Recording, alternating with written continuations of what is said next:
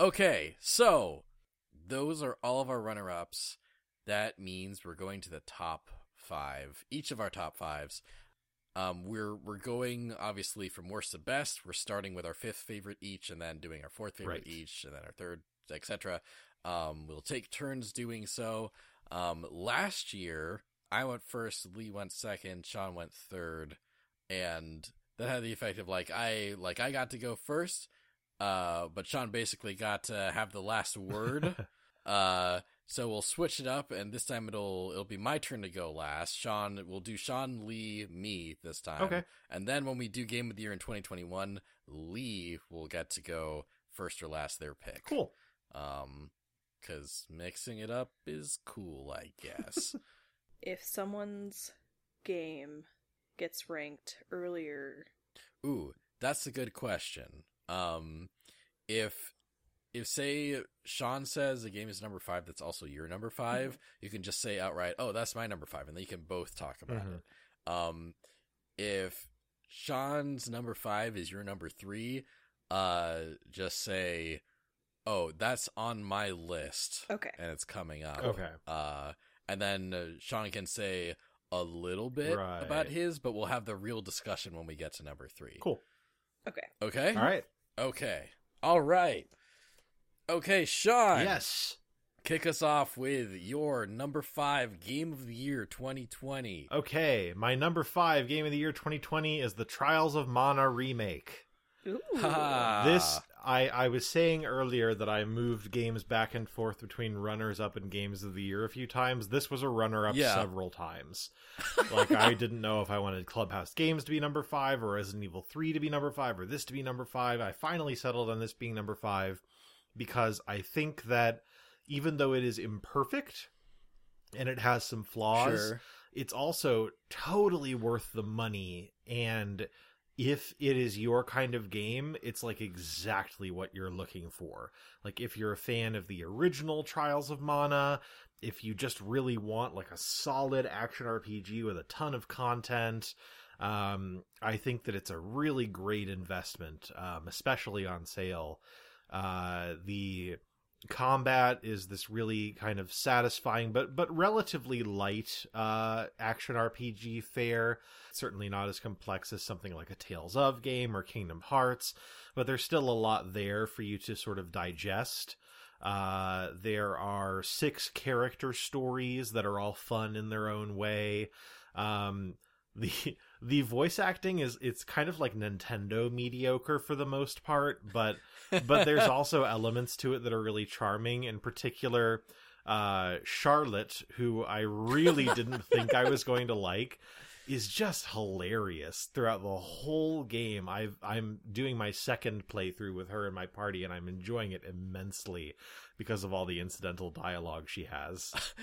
I do love like the audacity, the the the the absolute balls Yeah. that Square Enix had to like give her dub voice just like hello i'm a sorcerer like I, I wasn't sure I was going to like it, particularly because before I played this, I played you know the the sort of Western release of Trials of Mana for the SNES, and I was gonna say that it's great that uh it's great that Trials of Mana is w- one of your games of the year two years in a row Right. and they're eligible both Uh-huh. times. um, yeah. But in in that you know the uwu speak as it were is sort of typed out or written out, and in that case I was like, oh, I don't know if this works.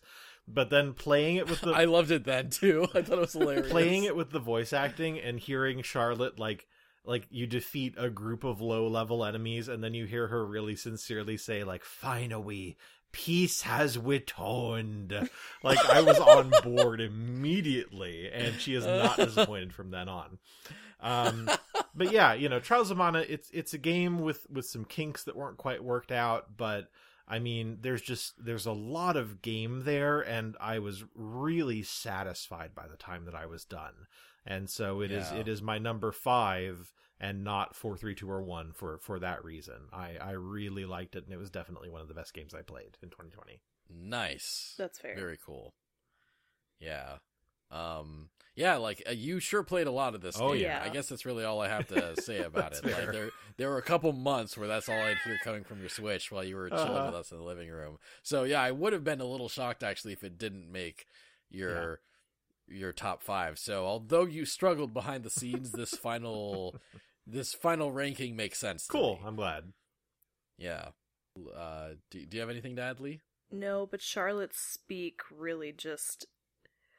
I can't tell if I would love that and like think it's hilarious the entire game, right. or if I would just be like, "Dear God, please stop." you are just you were just the meme like Char- like charlotte's like oh no the patient is bleeding we need a defibrillator Please take me off life support. yeah that's you it is. Uh all right lee what's your number five My number five is Animal Crossing New Horizons. This is on my list later. Nice. okay so you can say a little ditty about it if you like baby A little ditty. A litty ditty. yeah a little ditty. Uh, I will say this is the first actual Animal Crossing game I've played. I played a little bit of my brother in law's copy of Wild World. Mhm. Did not like it. Hated it. Hated Animal Crossing. I fucking love New Horizons. Saved my 2020. it's interesting it's interesting that uh like max uh our friend of the podcast uh former host of play this um his wife he tried to get his wife into animal crossing for the gamecube Right. and she hated it. But she fucking loves new horizons too. She's fucking hooked on it. Uh like we asked her to elaborate and she's just like the ones in the gamecube were ugly? Yeah. That's a fair I wonder, criticism. if that, I wonder if that's really all there is to Sure. it. You know, like like like New Horizons just is like a mastering of like the Animal Crossing aesthetic, and that really lets you dive into the world more. I don't know, um, but uh, but yeah, I guess we'll be talking about that a bit more later. Yeah. That means it's my turn to talk my number five. My number five game of 2020 is Final Fantasy VII Remake. Nice. It's not on anyone else's list. N- uh, not on mine, no. What? I can't believe the highest the Final Fantasy VII remake is placing in our whole group is number five. Kinda It also won my best Okay. soundtrack. It did. It was in my did. runner-up. Yeah, th- therefore the highest it is placing is number five. Yeah. I'm not saying it didn't place before that. I'm saying this is the highest. This is as high as it goes. So, all right, yeah, I think Final Fantasy VII Remake is uh, is real cool. Um, so Lee and I, I think maybe one reason it's not higher for me and Lee is because uh, we we didn't beat it. Uh, we got to uh, we got to Sector Five, I think. Um, and uh, and we lost steam there. Uh, but it's not because the game isn't good. It's because um, it's because we we had a, a lot on our plates, and Final Fantasy VII remake was always a bigger investment. Like Yeah. if we were going to play Final Fantasy VII remake, we'd be playing it for three plus hours every time.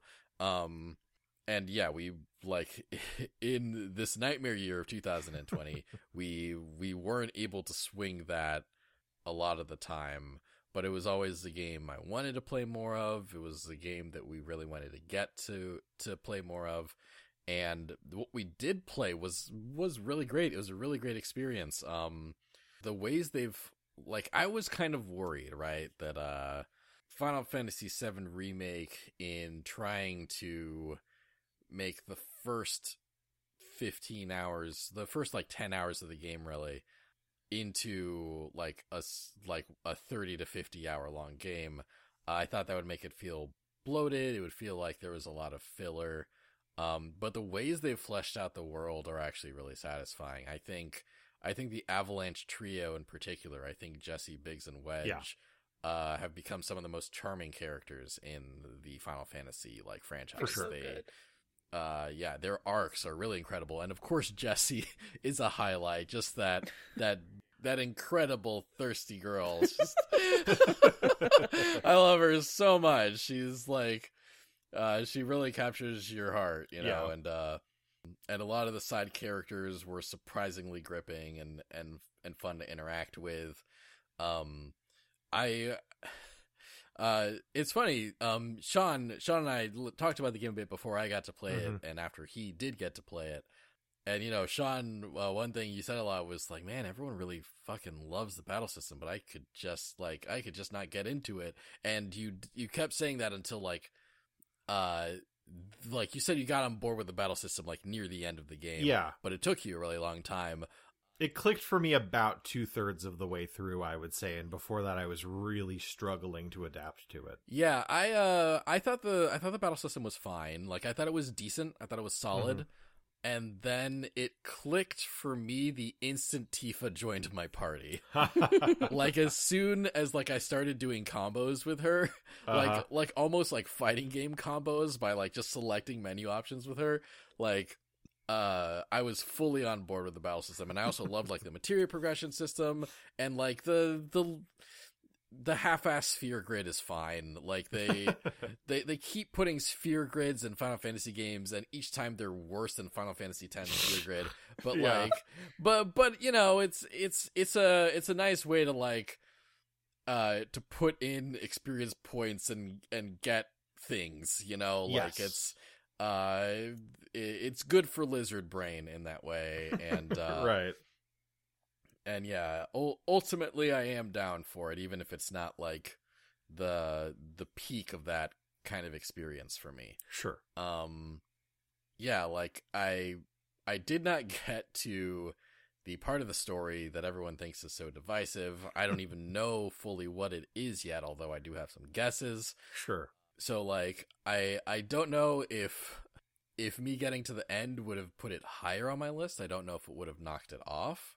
uh but but where I stand now in Final Fantasy VII Remake is that it, it's at least worthy of being in a top five, you know, and it's Cool. it's a cool it's a cool experience. I think Square Enix could have fucked up a lot, you know. Expectations were so high.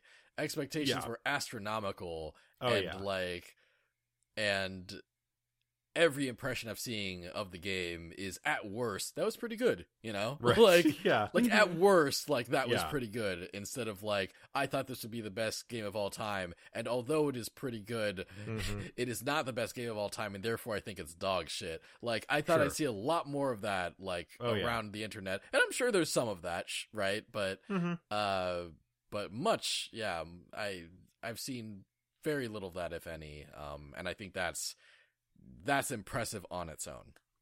And just to be totally clear, like I my lack of Final Fantasy VII remake on my list, it's not because I thought the game was bad. Like I came away from that game enjoying it and thinking that it was a good game. I just played so many other games that kind of spoke to me more okay. that it wound up getting pushed off, you know, That's through fair. through no fault of its own, I guess you could say. Uh the Super Smash Bros remake of this year. yes, yes, exactly. yeah. Earlier, when you were having your like meltdown about none of us having it in our top five, I wanted to say like, now don't Super Smash Bros. Ultimate this, uh, Daniel. But uh, you know, I, I figured I'd let you speak first. Thanks, Sean. Sure. I think something cool that Final Fantasy VII Remake adds is the Turks side story characters. Mm, Because Mm. I don't know much about that. yeah. So it's cool to see them be incorporated into like the major story. yes. Yeah, I- I'm I'm intrigued to see how that like to see more of them as as time goes on because Likewise. yeah, we've kind of just like seen like one of them like chilling on a train and you know, it's like who's that? Right. Uh, yeah. So yeah, definitely interested to see more of more of these these kids. uh cool. All right, those are our top 5. Those are our number 5s Right. of our top 5. Sean, your number 4, please. My number four is Animal Crossing New Horizons. Oh, why don't we talk about it some more? I think I will. All right, because yeah, it's not on my list at all. But but I it, it got close sometimes. Sure. Um, I've been an Animal Crossing fan for a little while. Uh, you know, I, I really liked uh, New Leaf. Um, and I also played. I'm sorry, I, I've already forgotten the, what the DS one's name was. Was that Wild World? That was Wild World. I played Wild World. That was the first one that I really got into. Um, and then I really got into New Leaf, and then I got into New Horizons in a big way. Um, I think that the Switch is a great console for it. Um, I think that uh, it in many ways has kind of learned a lot of lessons from previous Animal Crossing games and made improvements that I appreciate. It also is the most ambitious Animal Crossing game that I can recall being released in a while, in that they added a lot of new stuff to it. And I think sometimes they really stuck the landing and sometimes they didn't, and that's why it's not higher.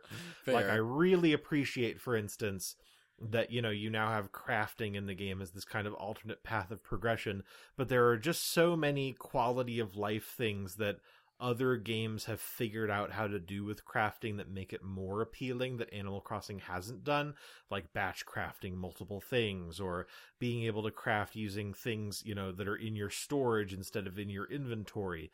These are all really easy fixes. And again, like when I was talking about, you know, rollback netcode being a solved problem, like they're solved problems, right? Like, I mean, they could have looked at any game that has crafting and included these elements and they chose not to for whatever reason um and there there are a couple of other new things like like terraforming for instance i love that it's there i've had fun customizing my island but it's so tedious uh in some Mhm. respects that like i would have changed my island even more and more radically and i haven't because i don't want to go through the hassle Hmm. um, but in spite of all the nitpicks that I could make for Animal Crossing New Horizons, and there, you know, I could do many of them.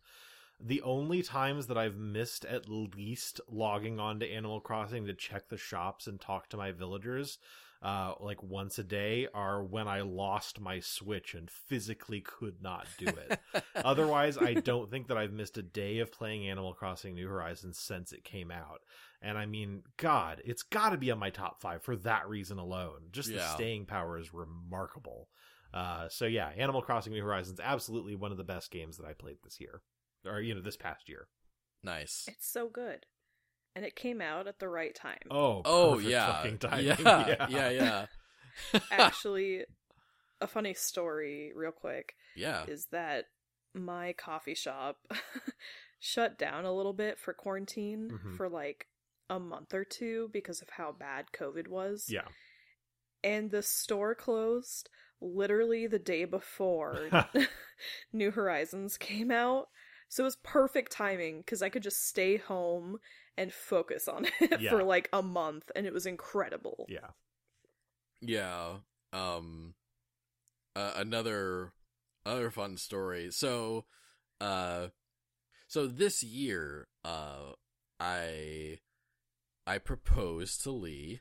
Um I started calling them my fiance on the podcast, so I think that worked out pretty okay. Right. Um, I proposed in March, and I had I had this big fucking proposal planned. It it had multiple tiers. It was very ambitious, and it transformed from like going to our favorite pancake place and then taking them to an aquarium, which we wanted to do for a while Mhm. uh, and then taking them like a private screening of like a Steven Universe thing, and then and then surprising them with all of our friends showing up at a board game cafe and then proposing there. It turned from that into uh, none of all of our friends that were going to surprise them canceled their flights because a virus started right. uh, wreaking havoc on the entire world. Um, and I uh, and I ordered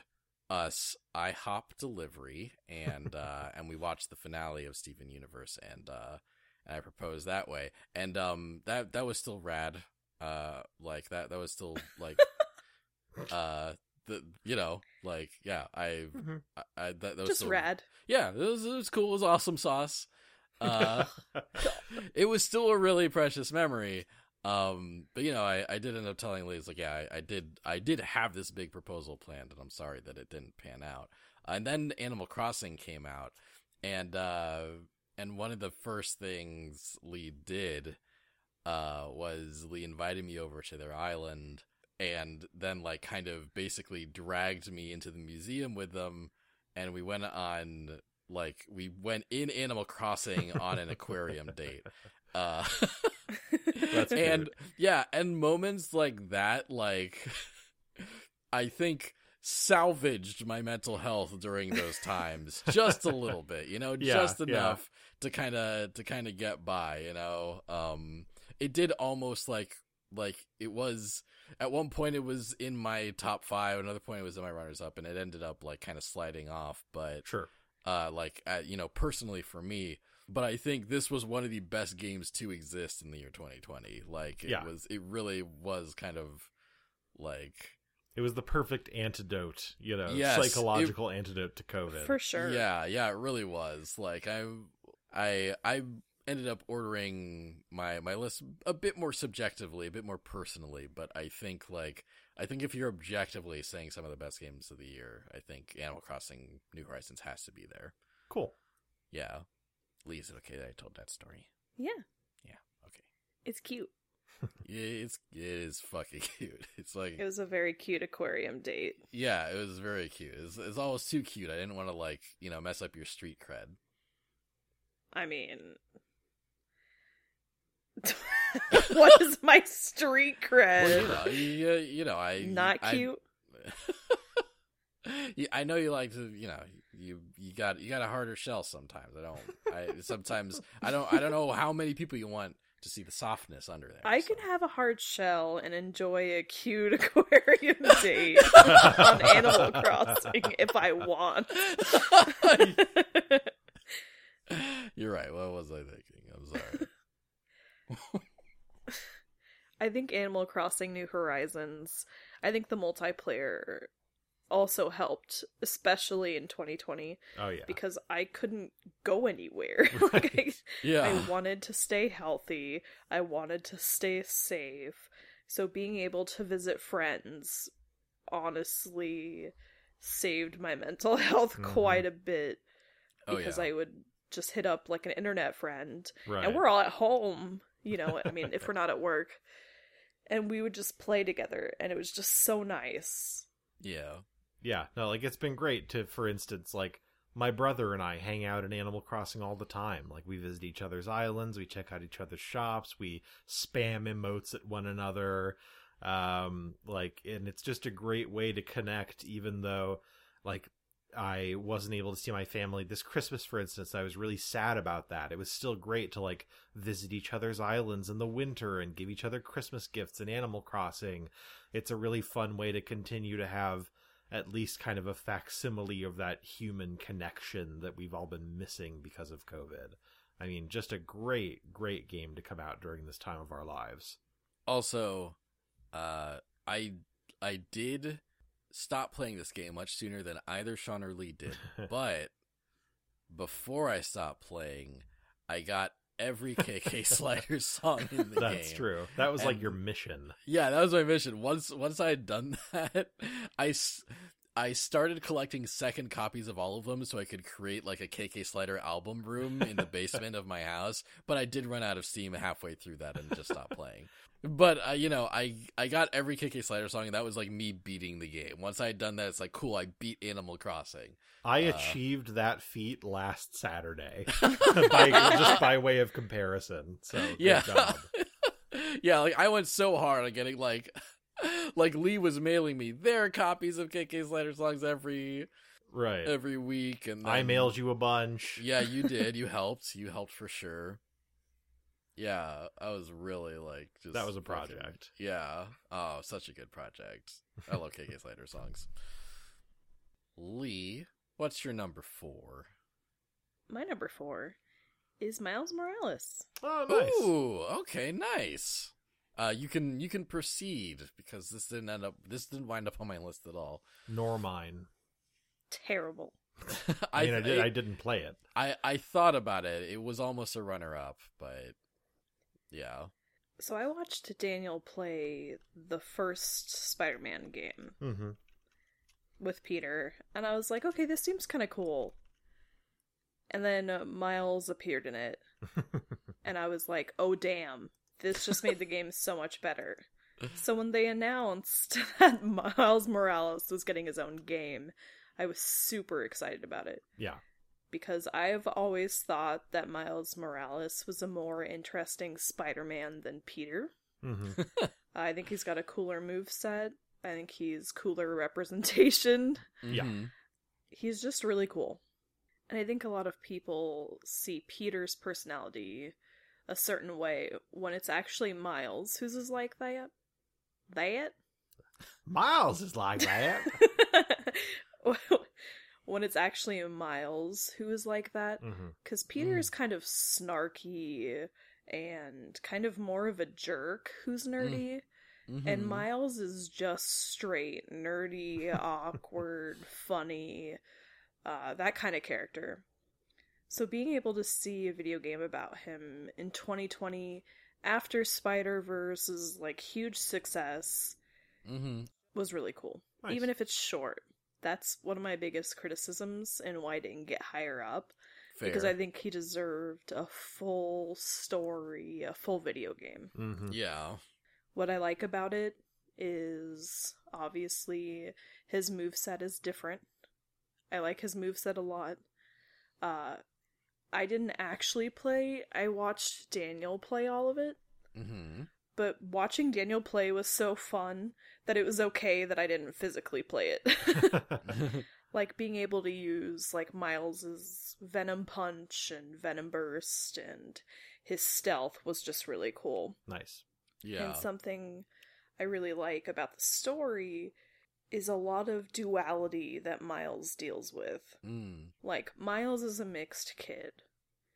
So it's cool that there's other duality and kind of parallels in a story. hmm Like, you have Roxxon Tech as one bad guy, and then you have, like, the other side with the Tinkerer and, like, the Underground.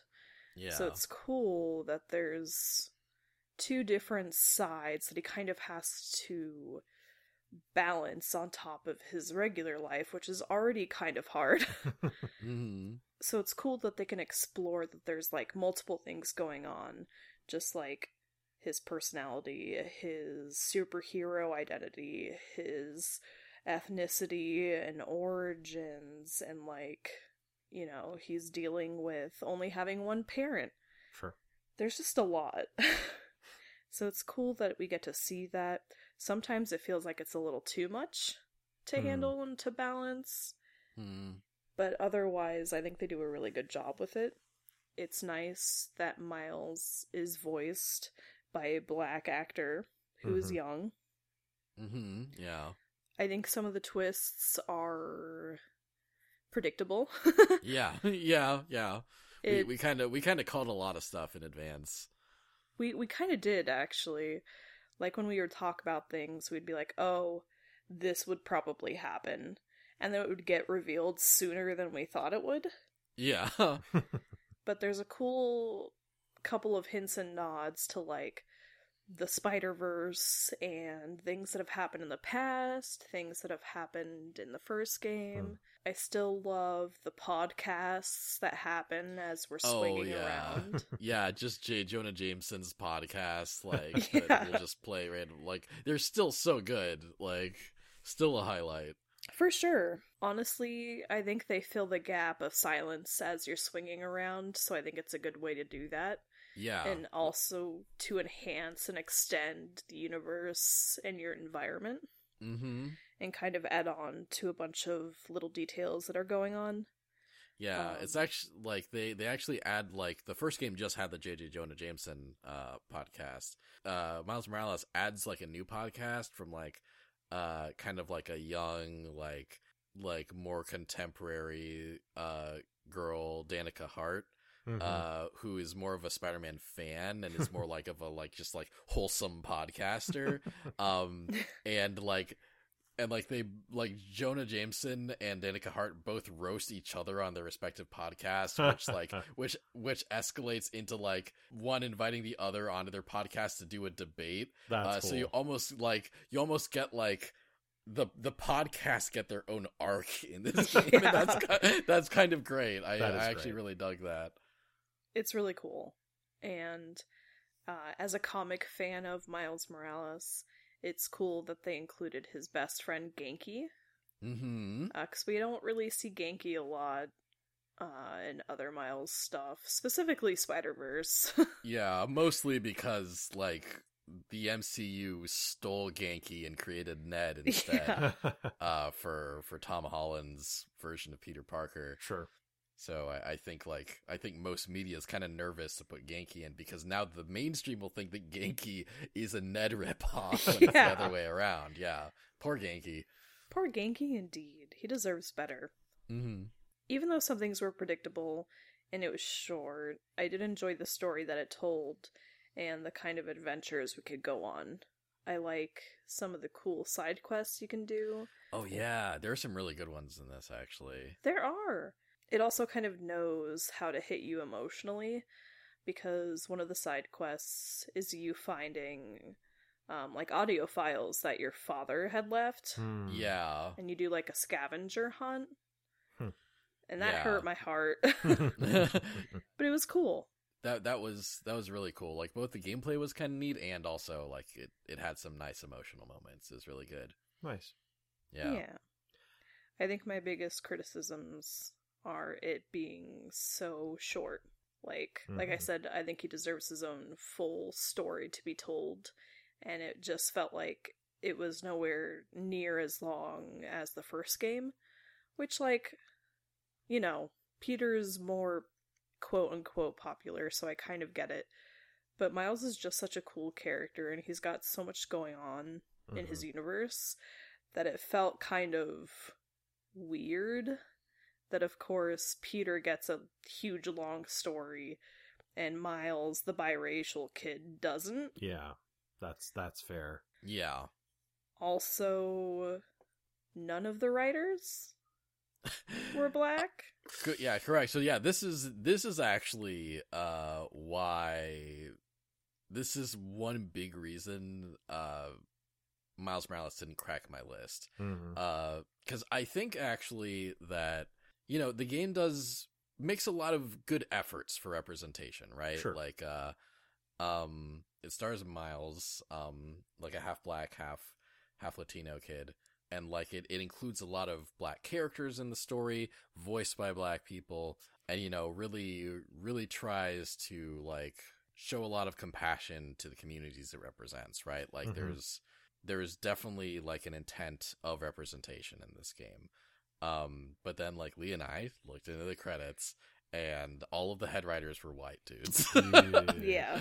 and and like the biggest bummer is you can kind of tell like we looked it up because something felt off right Mm. because there's all these scenes uh in particular between miles and his uncle aaron Mhm. um which like they would talk and like they'd have conversation just kind of about their place in the world Mhm. and like how the world has treated them and and and how they should react to being treated that way in the world. And like it just felt written by white dudes you know? like like it felt very basic borderline stereotypical. Yeah. like like aaron was aaron Miles' uncle Aaron was a great concept for a character, but his dialogue kept falling short and Sure. like and and that just that just kind of happens a lot. Like Miles like interacts with a lot of other people of color, and it's weird because it's it's implied that they got consultants for some of this stuff.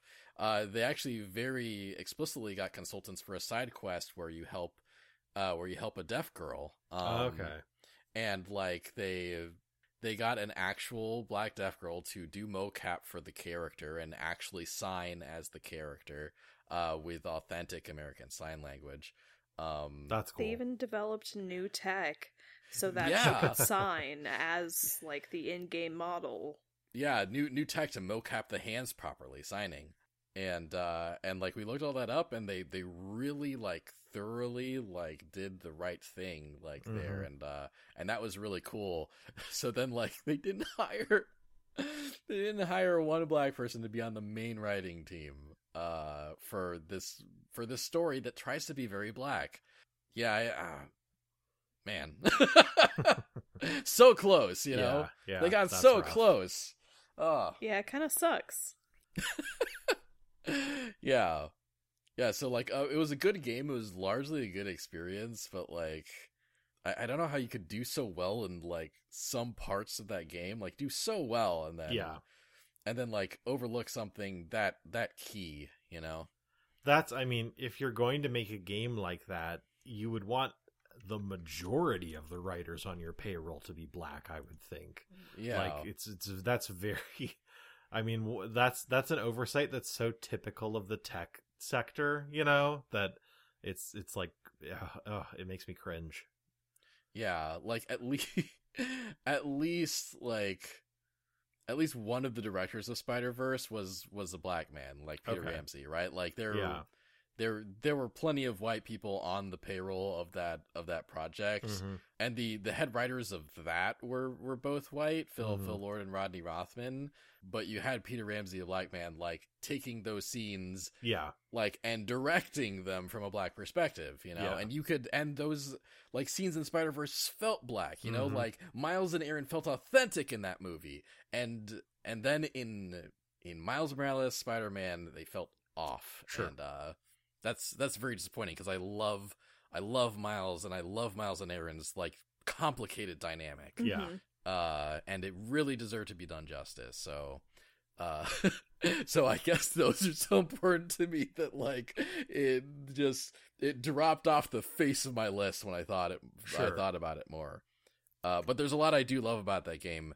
Um, the Tinkerer is a is a cool villain actually, Yes. And uh, has some really cool stuff going on. I was just gonna say that I think the Tinkerer is a complex character. He's yeah, got a lot going on, and it's cool. Ah, can I can I be slightly spoilery? Yeah. Um I'll- yeah, I'll uh yeah, so we will be talking spoilers uh in this pod. Uh they'll generally be like light-ish spoilers. We're not going to talk about the ending of any game Sure. in in great detail. Um there might be some spoiler talk for this game and other games. If we realize we're going to go into spoiler territory, we'll give a heads up and you can move to the next game in the timestamps, which this episode will have as game of the year episodes tend to do. Cool. Um. So yeah. Um. Talk, talk some spoilers if you like. Slight Cutie. spoilers. It's cool that they turned the Tinkerer into a female character and not a male character. Mm-hmm. Yes. I think female villains are often turned into one dimensional or two dimensional characters, Mhm. and they aren't really Mhm. that complex. Yeah. So it was cool to see a complex, badass leader female villain. Yeah. Yeah. Yeah. yeah. A lot of female villains are either just like just bitches or horny. Yes. And there's Or there's horny not a- bitches. Yeah. and those somehow work out to being pretty cool villains. uh, but yeah. Anyways, the story of Miles Morales was really cool. It was so nice to see and have him get his own video game. I think the stealth is a cool new addition to this kind of Spider-Man game. Mm-hmm. Um, and it's cool that you can choose, kind of like in Ghost of Tsushima, you can choose to use stealth and kind of take down people that way, or you can just run head in. sure. Yeah, this this is actually one of the only games where I bothered to do stealth stuff more often. Um, partially because like this is the easiest stealth has ever been in a game for me because like you just like hit a button and Miles is invisible, you know, Right. um, and like there's a meter that runs down. But uh, you can kind of just like be like in people's field of vision without consequences because they can't see Miles Sure. uh, until the meter runs out. Um, so like I was able to kind of be bolder with my stealth, a genre that generally has a very small margin of error for your actions. Right. Um, so kind of an easy stealth game was kind of nice for me. Actually, that was nice. Yeah, so what's your number four? My number four game is Life is Strange two. Um, that's later on my list. Okay, cool. Uh, nice. So I guess I'll just talk a little about a little bit about it. Life is, uh, I'm glad that Life is Strange two is on both of our lists apparently because uh, like it was one of the reasons for the kind of December split because the last episode of Life is Strange 2 came out December 2019 and we didn't have time to beat it before we did right. our game of the year 2019 stuff.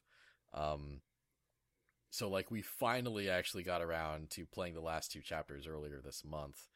And uh and yeah, I I'm sure Lee and I are both going to talk a lot about this once uh once we find out what number Life is Strange 2 is for Lee. I'm excited to find out. Uh we both love the Life is Strange franchise. Like I think all the Life is Strange games I've played have been like really cool and really good. Uh, Life is Strange 2 is very different from the Life is Strange games before it, and I think that is in its favor a lot of the time. I Mhm. think, I think it's maybe one of like, uh, I think it's such a bold game. It takes so many risks, and uh, and I think that boldness is one of its strengths. Um, sometimes it doesn't always stick the landing. Some things aren't implemented in the best way. Sure.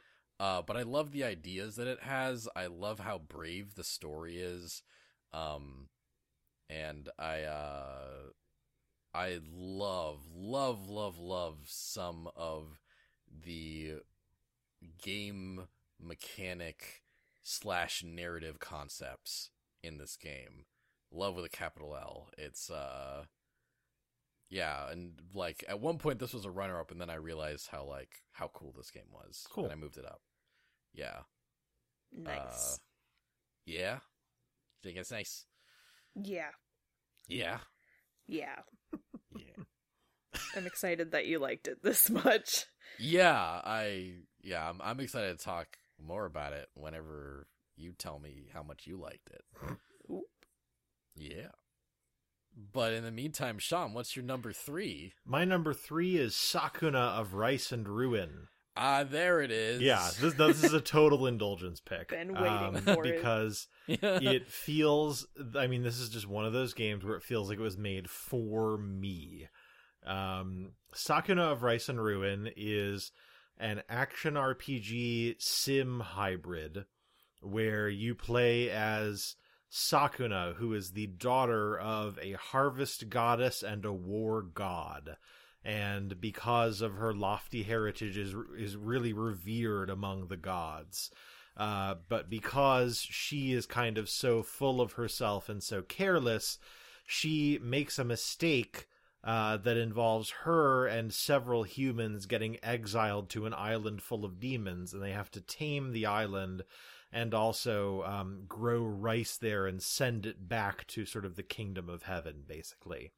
And so in the action RPG uh, parts, you do this kind of 2D side scrolling exploration of the island, of various parts of the island, where you're fighting off demons and wild beasts, uh, using, you know, kind of the techniques that you learn over time, and also this divine raiment that you have that allows you to kind of parkour around and uh, explore various places that you might not otherwise be able to reach.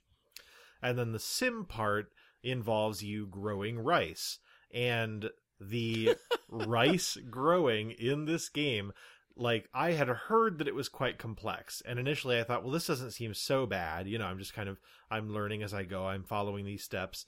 But the game happens in these year cycles, uh, where kind of it takes three days out of each season. And so there's sort of 12 days in a year and every time the year starts over and you go to plant rice again like more mechanics are layered on more mechanics are layered on and you're like monitoring the temperature and level of the water in your rice paddy. You are putting the perfect ingredients into your manure that you're spreading that affects the stats of the rice. You like your human sort of subordinates are creating tools that allow you to harvest rice more efficiently or mill it more quickly uh, or kind of select uh, you know balance for for quality versus quantity of your rice and it's actually so complex that one of the things this game is known for is that when it came out in Japan, the Japanese Department of Agriculture's website crashed because so many people were visiting there to look for tips on farming rice. Like it's that level of realism. Um, but they do such a good job of kind of teaching it to you season after season and gradually layering on these mechanics that for me, it hasn't ever felt overwhelming. It's just like every time there's something new, it's like, ooh, now I get to, you know, learn about this aspect of rice farming. Um, and it ties into combat because your heritage is, you know, harvest goddess and war god.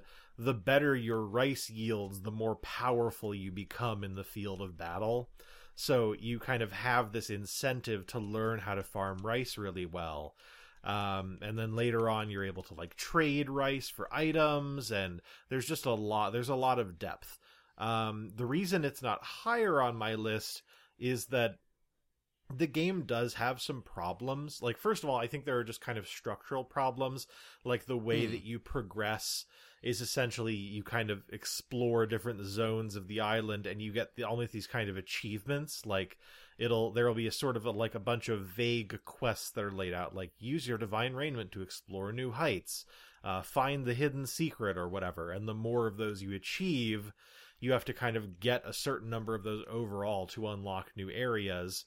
And some of them are just sort of so vague or so difficult or whatever that you just get gated for a little while where you're like spending a couple of seasons farming rice to get the stats you need to progress or you know grinding for the proper items so that you can achieve one thing or another.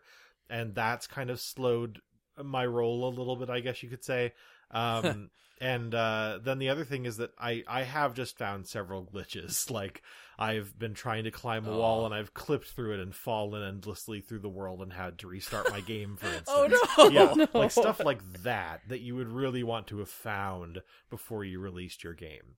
Uh, so so there are problems with the game, but I mean, my God, if if that sounds appealing to you, like if you heard that and got as excited as I did when I heard that that was what the game was like, you will love this game. It's I ah, I'm so excited to play more of it, um, in spite of its flaws. So that's my my number three. It's definitely like it's as I said, it's my indulgence pick. Like it's it's not a perfect game, it's not the best game I played, but it's just me to a T, and I loved it so much that it's the most objective pick, uh, you know, that I have on this list. nice. Very nice. Thank you. You played so much of it. I did, yeah. yeah, I got really into this game, yeah, for sure. Yeah. and I'm I'm still playing it, and I'm looking forward to playing so much more of it. Yeah, no. As soon as I saw this game, I I pegged it as like this is the Sean Francis Yeah. game. And you were the one who This- who who made me aware of its existence, so thank you Yeah. for that. And of course, you also man. got it for me, so I appreciate that too. Yes, yeah. It, it felt like a duty that I had to perform. You know, like it, it felt like it felt like once I knew this Right. existed, I was obligated to unite you with this I, experience. I appreciate it. You know me very well. I'm I'm actually a little surprised that it didn't rank a little higher for you, actually. But the three is obviously quite the accolade. This and, this was uh, one that moved around a little bit too, but I felt like three was the right place for it. nice. Yeah, it was a good place. Nice. A good place. Do you like Sakuna as a character? She's hilarious. Yeah, she's really great. she's she's that kind of like haughty, bratty girl with a heart of gold that's gradually uncovered after a period of like toil. You know, it's like that's, I love characters like that. You Um, sure do. She's yeah, she's just like really funny and becomes more endearing the more you play. Uh, I really really like Sakuna a lot as a protagonist. nice. All right, Lee. What's your three? My three is 13 Sentinels Aegis Rim. This is on my list Ooh. later. oh, This snap. is on my list later. Oh. That's oh, that's that's impressive. Number three is the lowest. Yeah. 13. Five is the highest for FF7 remake, but three is the lowest for Thirteen Sentinels Aegis Rim. Um, if you want, to, but if you want to, like, you know, talk a little about it, Yeah. say your personal reason for picking it. My personal reason for picking this. Okay, so my list moved around a lot. hmm Oh yeah, I struggled so hard with coming up with a definitive top five. yeah, same. I kept like making my list on my iPhone notes and then deleting and then changing it and then deleting and then changing it. Uh, but I knew this had to be in my top three somewhere. When we started playing I didn't think I was gonna like it that much. Hmm. I'm gonna be honest. Sure. There was some Yeah. some issues. hmm Oh man, and it and it started out the gate with those issues. Yeah. Yeah, yeah. Like, Like just immediately. like, uh, like, yeah. Let's let's be be upfront with this. Like, you know, it, it, it's it's a dumb Japanese game that sexualizes teenagers a lot. yes. Like, yeah, let's like. I I always want to be upfront with that kind of thing and not like just kind of bury the lead, you Mhm. know? Like I I I hate the one one thing that bums me out in like the anime fan community, right? Is just like there's just so many people are like, oh yeah, you know, there's a little, it's, a little bit, oh, it's so good, you know, like it. Mhm. They they say it like, quickly sweep it under the rug and it, Yeah. uh, and like, yeah, and then it's not, um, Or worse, the like, come on, it's just pixels, people. Like, like, come on. oh this, yeah, this, oh, oh, this has real Uh-huh. consequences for the perception. You know, for people Yeah. thinking Yes. that it's okay.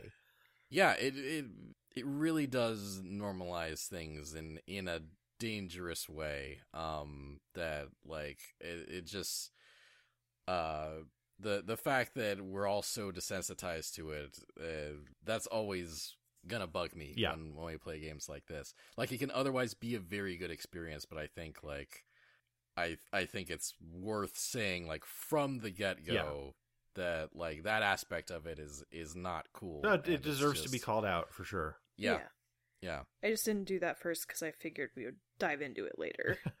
Yeah, and may- maybe maybe we uh, like there's there's gonna be yeah, Yeah. there's I there's gonna be specifics that we'll talk. I'm Yeah. sure this will come up more because I also don't want to just be like, oh yeah, up front this sucks. No, let's talk about how it's good. yeah. Sure, sure. Uh, yeah, uh, but yeah, go go on, babe. Right. So like right off the bat it's got some issues that I don't like. Like immediately teenager is almost f- f- I mean she is fully naked, but you don't really see too much. Mhm. It's still enough that it disgusts me and I was Yeah. like oh god, this is how it starts immediately. Like I'm probably not going to like it that much. I know there's some s- cool science fiction stuff, I guess, but if it's going to have this anime bullshit, I'm not really going to be into it as much. Mhm.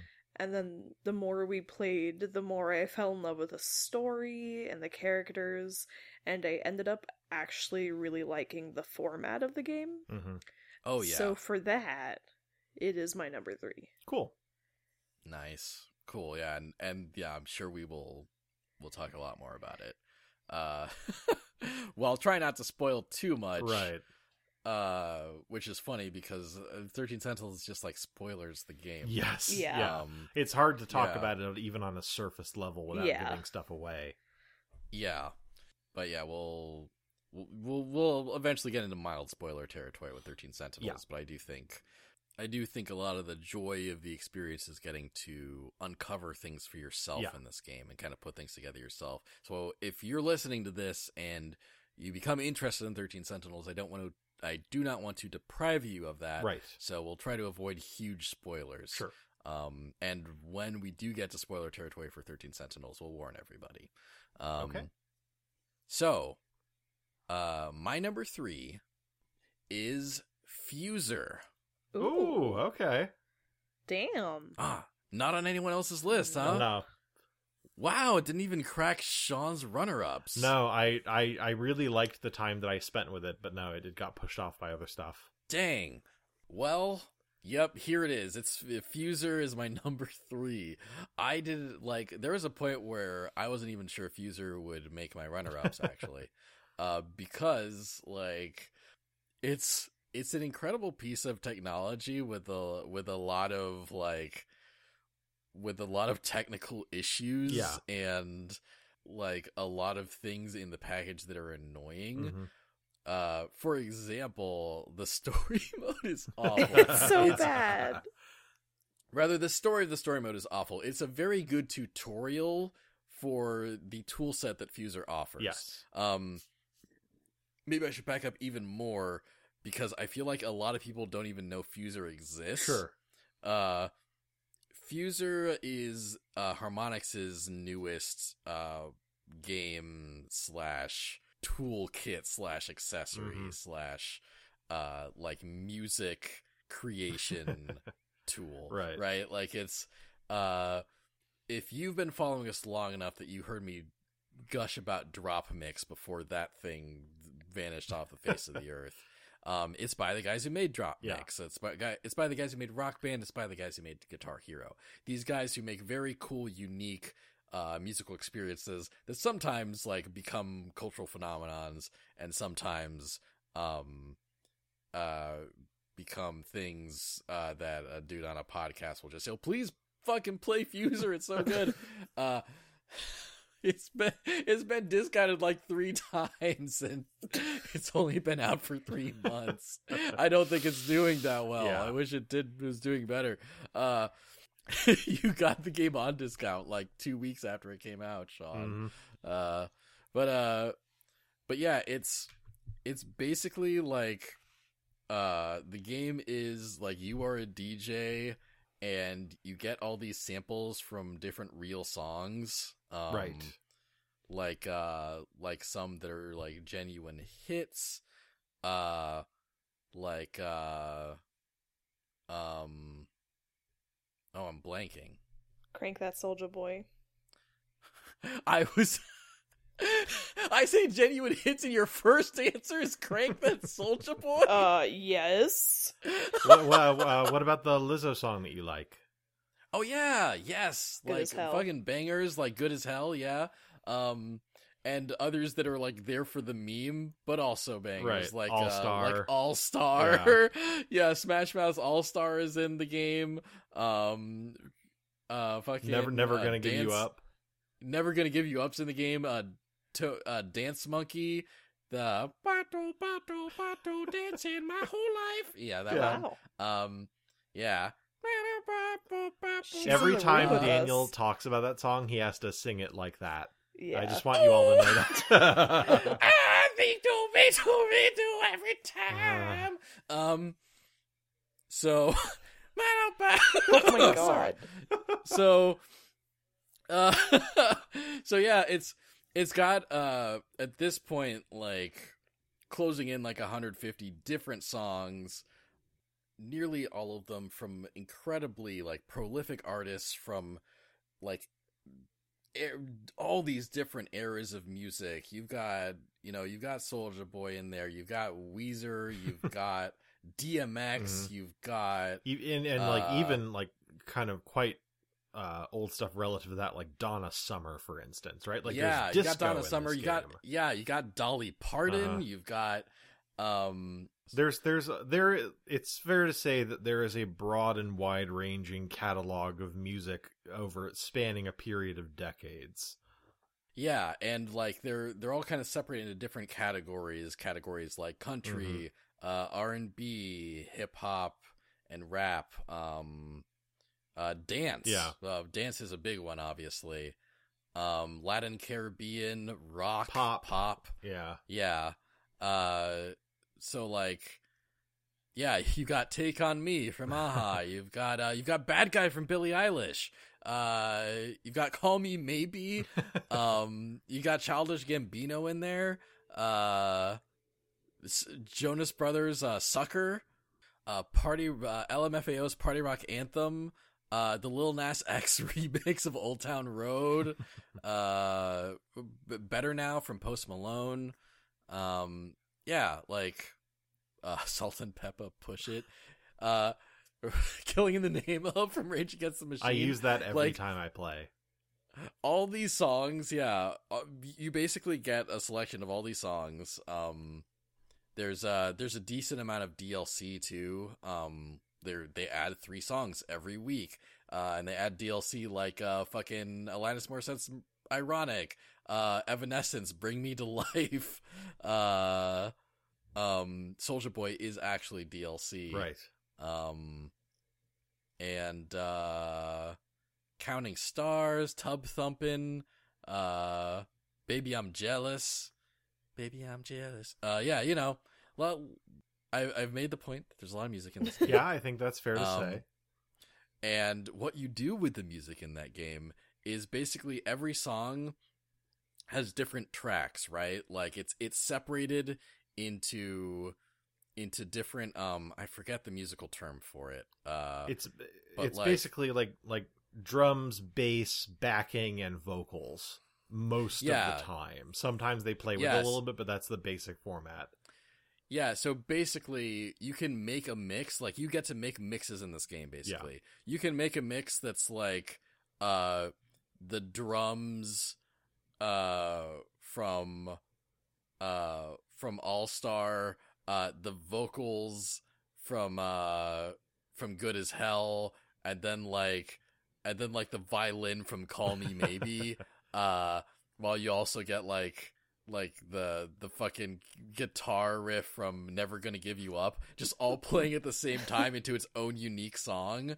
Um, and Fuser has all these tools that let you basically make your own DJ set with these mixes, right? Like you can like you can create drops and like you can swap music in on the fly and and make these sets that like kind of start with All Star and then end with Rage Against the Machine. uh and um you can just create like some you can create some legitimately really good sounding stuff. You can also create some really cursed sounding stuff. Uh and sometimes you can just find a balance between the two. Um it's it's such it's been such like a satisfying experience. It's been like that technology has been so amazing to play with uh that all these problems I have with it otherwise kind of like melt away. Like, for example, the Switch version in particular does not allow you to upload your mixes onto social Yeah. media. You can do that if you have like the PS4 version or the Xbox version or the PC Mhm. version, especially. Uh, but the Switch version lacks that functionality, and I did not find that out until after I bought the game. However, you can uh, you can share your mixes in the in the Fuser app. You can share them within the game. Um, and uh, and you can kind of do a funny workaround where you can upload them in Diffuser using your profile, and then a PC user can look up your profile and and record those songs Right. and put them online if they want. I've considered getting a second copy of Fuser for that. I'll be honest, but uh, I already said this. Story mode's bad. The uh the way it teaches you how to play the game is good, but all the story stuff basically like it takes like you keep getting taught by different DJs who focus on different techniques and uh teaching you how to play sets in different ways and that sounds great on paper but every DJ I've met so far is the most annoying character I've experienced in a video game in 2020 Yeah. like uh I one thing I thought was cool is there there's a non-binary character in Fuser, Right. and they're the most stereotypical dumb hippie. Oh my Yeah, god, yeah, they it's suck. obnoxious. they're so annoying. They're so Like, bad. There's there's a nine year old uh like rap DJ called Big Nums. That's all I gotta say about that. uh and yeah it like there the the game doesn't really get like it it has trouble finding uh the audience that would really appreciate fuser i think from like a tonal standpoint. Mhm. so like yeah just the cast of fuser is really annoying. You don't have to deal with them after the story mode. Like you can freestyle and never have to talk to those characters again. Right. um you know you can you can participate in events and those characters won't show up in in the online events and the you know the online versus modes and stuff. Sure. so like so basically like you will have to experience some game some parts of the game that will not be enjoyable or fun. But but once you get through that you get to experience the meat of the game which is like one of my just one of the favorite things that I've gotten to do in 2020 just like pop just popping in the do do do do do do do from from Uh-huh. Party Rock Anthem while just uh somebody Right. just drops in. Yeah, I just I cannot describe like the serotonin that creates, you know, it's I I cannot underestimate it. I cannot Yeah. push that aside. Like uh Fuser's Fuser is not a perfectly executed uh package overall, but the the music mixing feature of Fuser is perfectly executed and Yeah. it's worth everything else. Uh, I'm not really a music game guy, you know, like I didn't really get into the Guitar Hero rock band zeitgeist, right? Like I, of course I played it because like everyone I knew would have it at their house. Right. And if you wanted to socialize, you'd have to play that game if you were, if you were someone in your early twenties Sure. in the 2000s, right? Yeah. like uh in the late 2000s so so i was interested in the technology but i wasn't expecting to get as like really sunk in deep as i did into fuser. Um but fuser's fucking awesome. It's it's fucking awesome. It sucks also but you should play it. You should buy it and you should play it and experience the technology for yourself because it's it's so cool. Uh maybe if you have a ps4 or something instead of a switch and you want to use the social media feature do that instead. But but it's it's still it's still actually worth it either way in in my opinion especially once the quarantine's over you'll be able to take your switch to friends houses and just play mixes for them That's Uh, like the first party I go to after quarantine. I'm absolutely bringing Fuser because it's, Yeah, it's such a great party game. Yeah, Without even 'cause having that- been to a party, I can tell. Because yeah, Fuser was announced before before the quarantine really like Mhm. kicked in. So like when I saw Fuser get announced for the Switch, I was so excited to do that. It's like cool. I'm gonna bring this to Max's house. I'm gonna make him listen to fucking call me maybe over the never gonna give you up melody and he's just gonna have to deal with it uh and uh and he he moved to a different state you escaped this time max uh nah it's it's my number three it's Nice. it, it might be a bit subjective but uh but I, I think it actually kind of earned that spot despite everything else about it Sure. I, I really enjoyed and had a good time with with Fuser during during the time that I played it. Um, I think that the reason it stuck with me, for instance, more than stuff like Guitar Hero and Rock Band did, is that I mean it's just pure creation, right? Like yeah yeah compared to Guitar Hero or Rock Band, where you're kind of playing along with a song or DJ Hero or something like that. With Fuser, I mean, you could just go into freestyle mode and be like, "Yeah, I want to take this song, this song, this song, this song, put them together and see what it sounds like." And yeah, then I want to add these effects. I want to change the key. I want to change the speed. Like you can do a lot of the stuff that you're able to do if you were like a DJ with two turntables, but then also it kind of streamlines the experience so that like you don't have to beat match, right? Like you don't have Yeah. to adjust the tempo so that everything goes together. Fuser just does that for you. And so it's this great kind of DJ light experience and for that I really like it. Uh, the reason it didn't make it onto my list, well, there's two really. Uh, the first is that, like, it if you want to have the full Fuser experience, it's expensive. You know, like this is a game yes, that is is that. designed around buying a lot of DLC if you want to stay current. Uh, Yes. They release new songs. The songs cost money. Gotta pay to get the songs yeah um and you know that it, like i i wasn't willing to put the capital in uh to sort of get all the latest music um the second reason is that i mean you know daniel's already touched on this i don't know what a good way is to teach people in an organic and engaging way how to use all the tools that fuser has to offer but the story mode is not it it's not good um, and part of the reason that I fell off after a while was just like, I don't feel like dealing with this anymore. You know, order to unlock this stuff, I don't want to deal with it. Uh, because some mechanics, you know, you're kind of taught how to use them uh, by way of the story mode. Most of the mechanics in the game, in fact. And then also, um, there's like kind of costume pieces that you can get for your little DJ avatar that you make and Yeah. like I wanted that content and I wanted the context for how to use a lot of the stuff in the game. I just I I just like I couldn't stomach any more of that story story mode. and so I, How- I kind of fell off after a while. how, how far do you get which which dj did you get to before you're like mm, I at least got to non-binary hippie person. Um, I at least got that far. I I don't remember any DJs after that, so that might have been the end of that. They suck, so that's fair.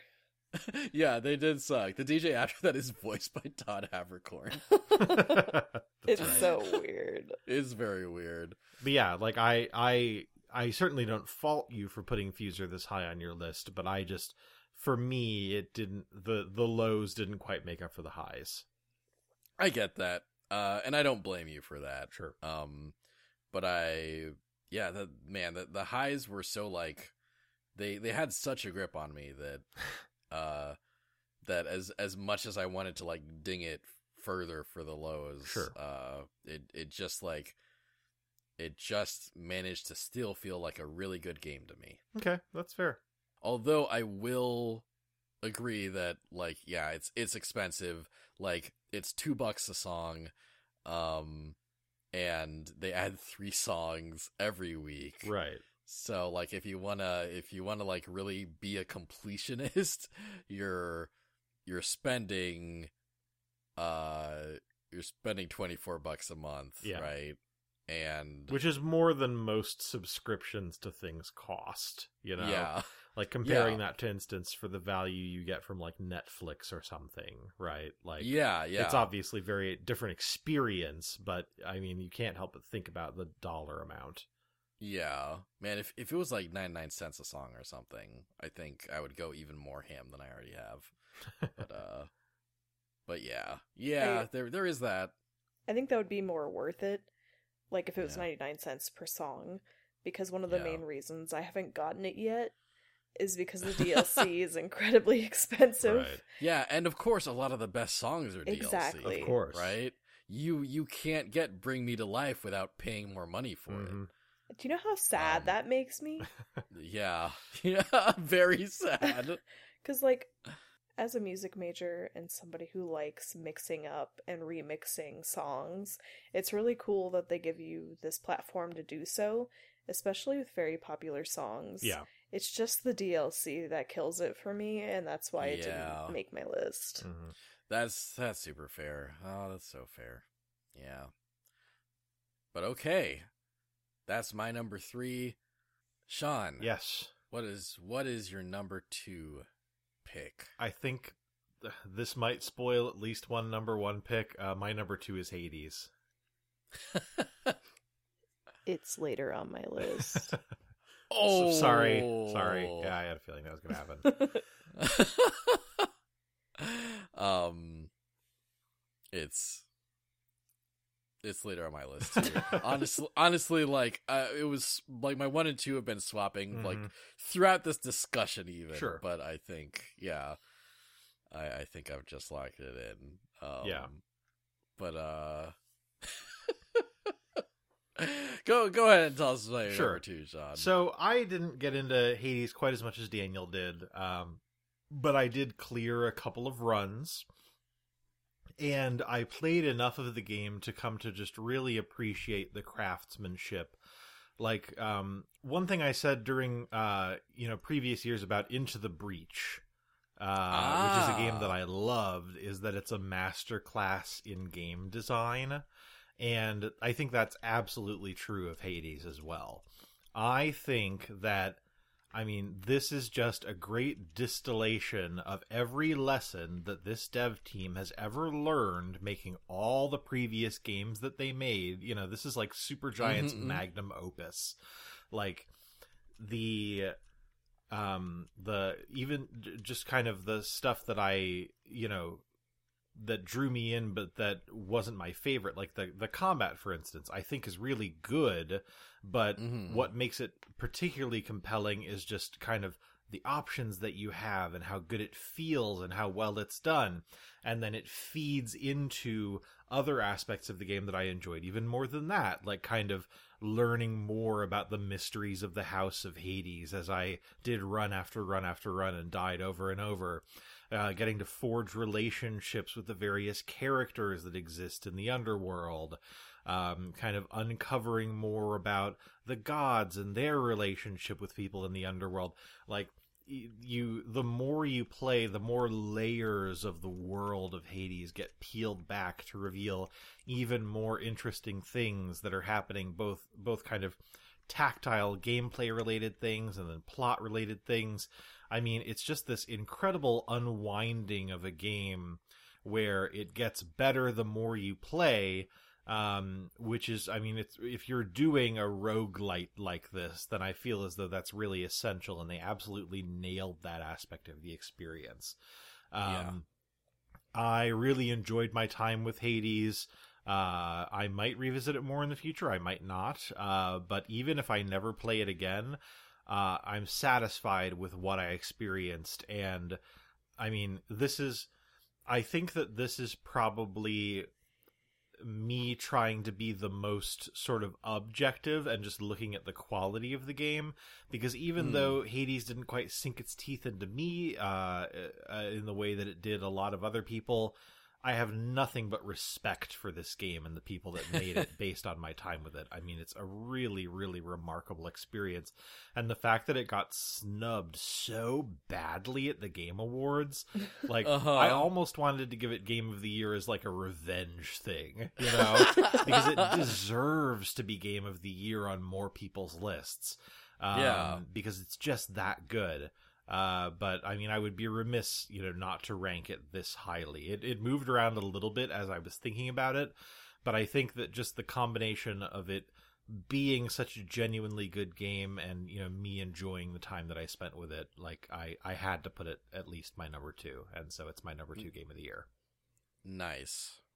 Yeah, I think it's impressive that like I don't like I have not spoken to a single person that has played Hades and not liked game, Right, you yeah, know? exactly. And not not had not had a kind of a blast with it. Like like we actually we have actually had people like we've we've had a listener be like, "Hey, I don't really like roguelites. Can can you tell me Right. what the big deal is with Hades?" And we're like, "Oh yeah, like it it kind of subverts the the roguelike grind and experience in these ways. and makes it more palatable."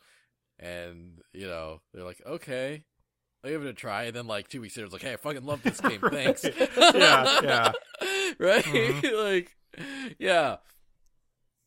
I think that's just kind of incredible that like that people that don't really like the kind of game Hades is still like Hades. Yes. You know, they still come away having a good time. Lee, I feel like you're one of those people.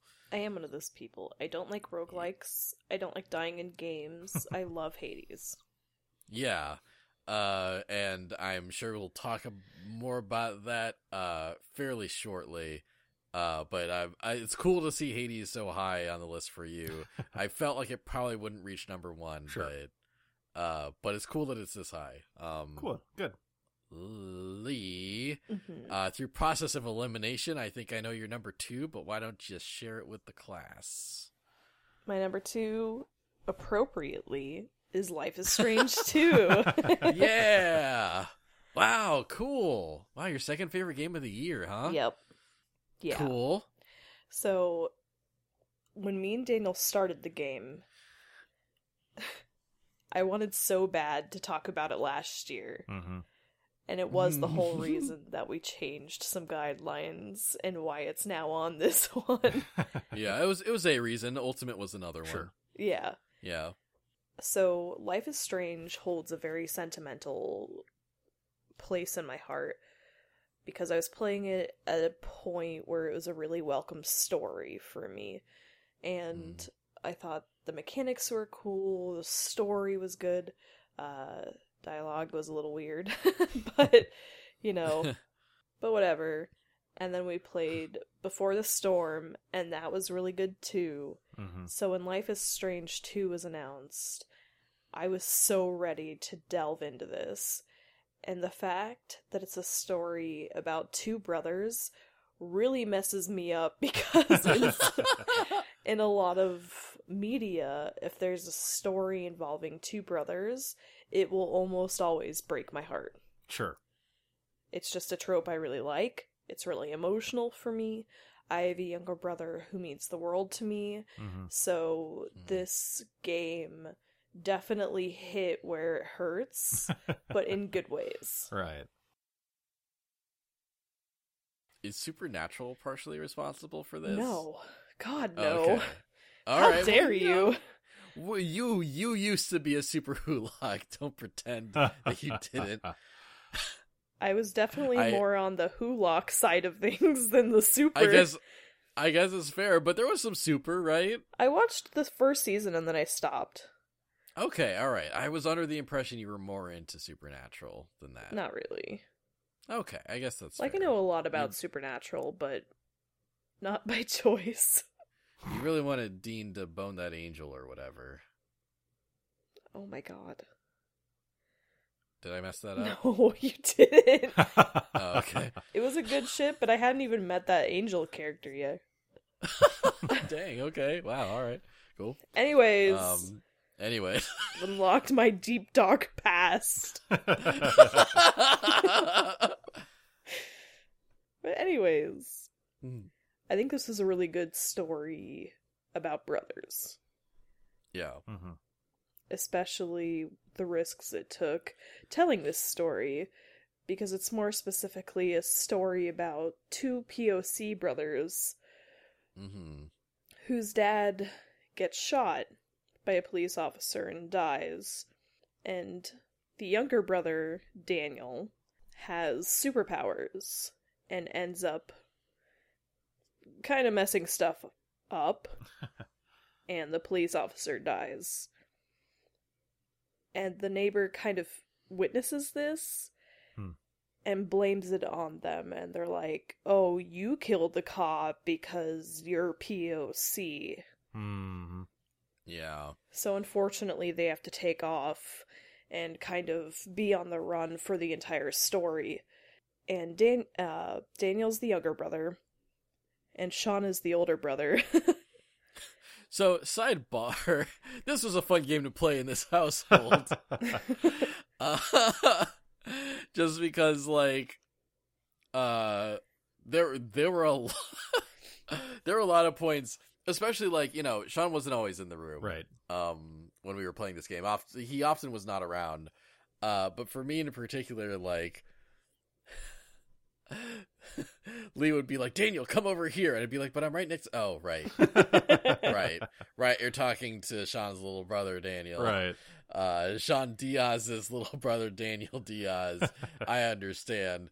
Lee noticed it noticed that this was happening to me so often that they started doing this on purpose near the tail end of the game. They would just yell Daniel's name because because they wanted to see me like perk up for a second and then deflate when I realized that I was not the Daniel to whom they were referring. Right. it was a lot of fun because I'd Uh. just be like, Daniel. and then my fiance would turn around and be like, What? And I'm like, No, no, no. In game Daniel. yeah, this is like if if I'm not engaged enough in the game, all, all they needed to say was Daniel. They're like, oh, You would disassociate on your phone sometimes.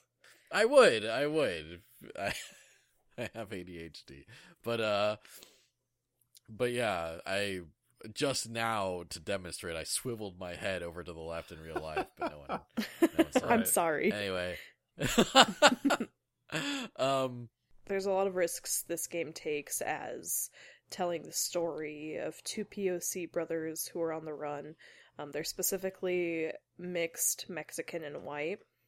Their dad is Mhm. Mexican, their mom is white. Mhm. Their mom hasn't been in the picture since Daniel was born, basically. Right. So Sean remembers her, but Daniel doesn't.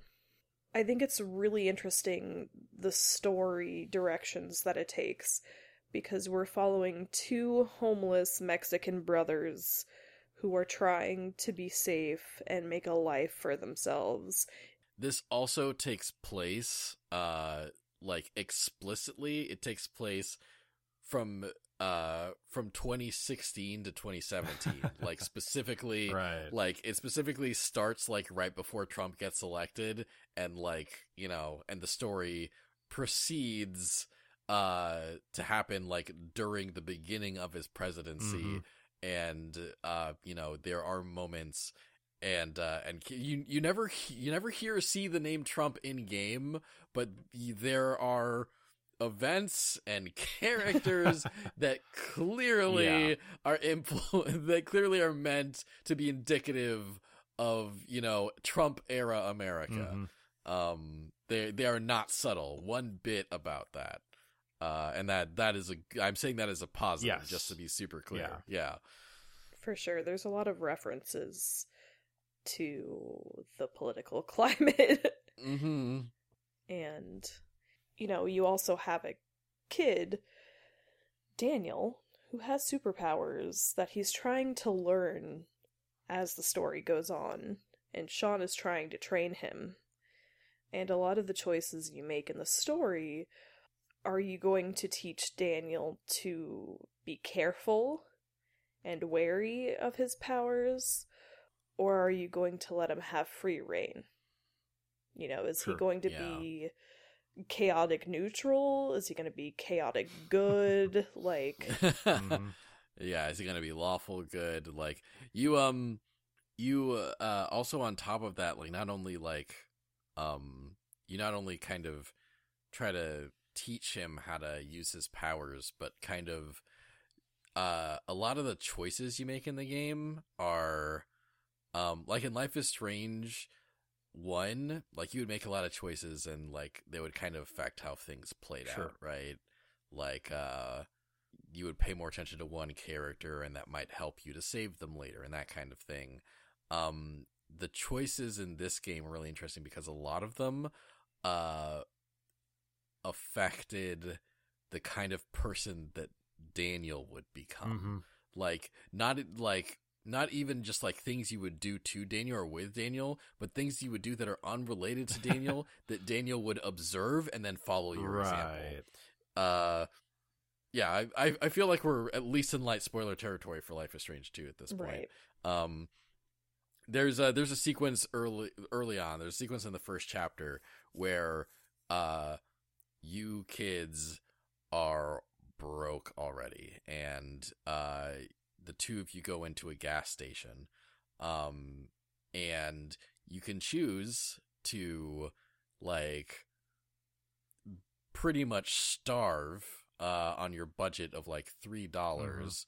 Like you know buy yourself and daniel like the cheapest like ramen pack you can find uh and and just like make do with that. Or uh while while the you know while the owners of the gas station aren't looking you can choose to to steal some some food. So you so daniel your growing boy of a little brother can can eat better. Um if you choose to steal Daniel will become a little kleptomaniac later in the game. Because you know like you've you're teaching without saying anything you're teaching him that like it's it's okay to steal Right. uh if if the situation calls for it. So later like a guy a guy like helps the two of you and if you if you have stolen in front of daniel he'll just steal shit from that guy's car be like what? Right. What? You you stole? Why can't i steal? And like there's there's all sorts of shit like that. You can kind of affect whether like whether daniel ends up swearing a lot you know and that kind of thing. Um and like it's cool because when you make those decisions part of the story is that sean tells daniel a story about two wolf brothers Mm. and w- similar to in life a strange one like a little butterfly will pop up and be like this action has consequences right mhm. uh in this game the decision you make in the bottom right corner there's a big wolf and a little wolf Mm. yeah you'll see an animation of the two of them running Right. and it highlights which choice you made, like who it benefits. Okay. yeah or like who it affects Right. Mhm. Like, yeah. So if you do something that will kind of affect the way Daniel behaves in the future, you'll it will focus on the little wolf running in the in the animation. Right. Right. Yeah. So Sean is 16 and Daniel is 9. Mhm. So Daniel's Yeah. kind of a little rascal, anyways. So, yeah, he's, he's a little shit sometimes. But but great. so him having these powers is kind of hard because you're playing as Sean, the 16 year old other right. older brother who's trying to figure out you know like i gotta find food for us i gotta find drink shelter and i have to make sure that daniel's using his powers correctly you know Yeah. and it's up to you what is the correct way for him to use his powers and a lot of the time when he's telling daniel a story about the two wolf brothers he refers to cops as the hunters, which Mhm. I think is really bold. Mhm. Oh yeah, yeah, yeah. yeah, like to call cops hunters in a video game is just such a bold choice, I think. Especially when the main characters are POC, but I think it's also important because that's part of the whole message yeah. of Life is Strange too, is that life as a POC is so incredibly fucking hard. hmm Like, it's not easy. They don't have privilege. They've got to work 10 times harder. Like, you're viewed and stereotyped a certain way. Like, multiple times in the story, we run into white people who are just so incredibly racist hmm to Sean Yeah. and Daniel. There's there's a sequence uh, in chapter four that's uh, really difficult to experience. Uh, it's uh, it's also like it's just so uh, so crazy of of the development team to even try this in in a cool way. hmm Um, that like there there's basically like a sequence where uh you know you are harassed by some some very like you know some some big old trump racists right? And any decision you make that scene will not go well for you. Like like you can uh basically like your choices basically like boil down to you standing up for yourself in this situation and getting the shit like kicked out of you, getting fucking wrecked. Or you can choose to swallow your pride and just ab- like just be just let yourself be treated like an Right, animal. Right. and um uh and like just deal with like the psychological stress and and despair of that you know like that that's the situation you were stuck in we we chose to like stand up for ourselves in kind of a a, a pacifistic non-violent way and that still ended Yeah. badly you know um Yeah. yeah like oh that uh it was rough. Yeah. yeah, like that that was so rough and like, you know, I I don't think the execution of that was like was like perfect. It kind of like it was kind of a simple version of like that dilemma.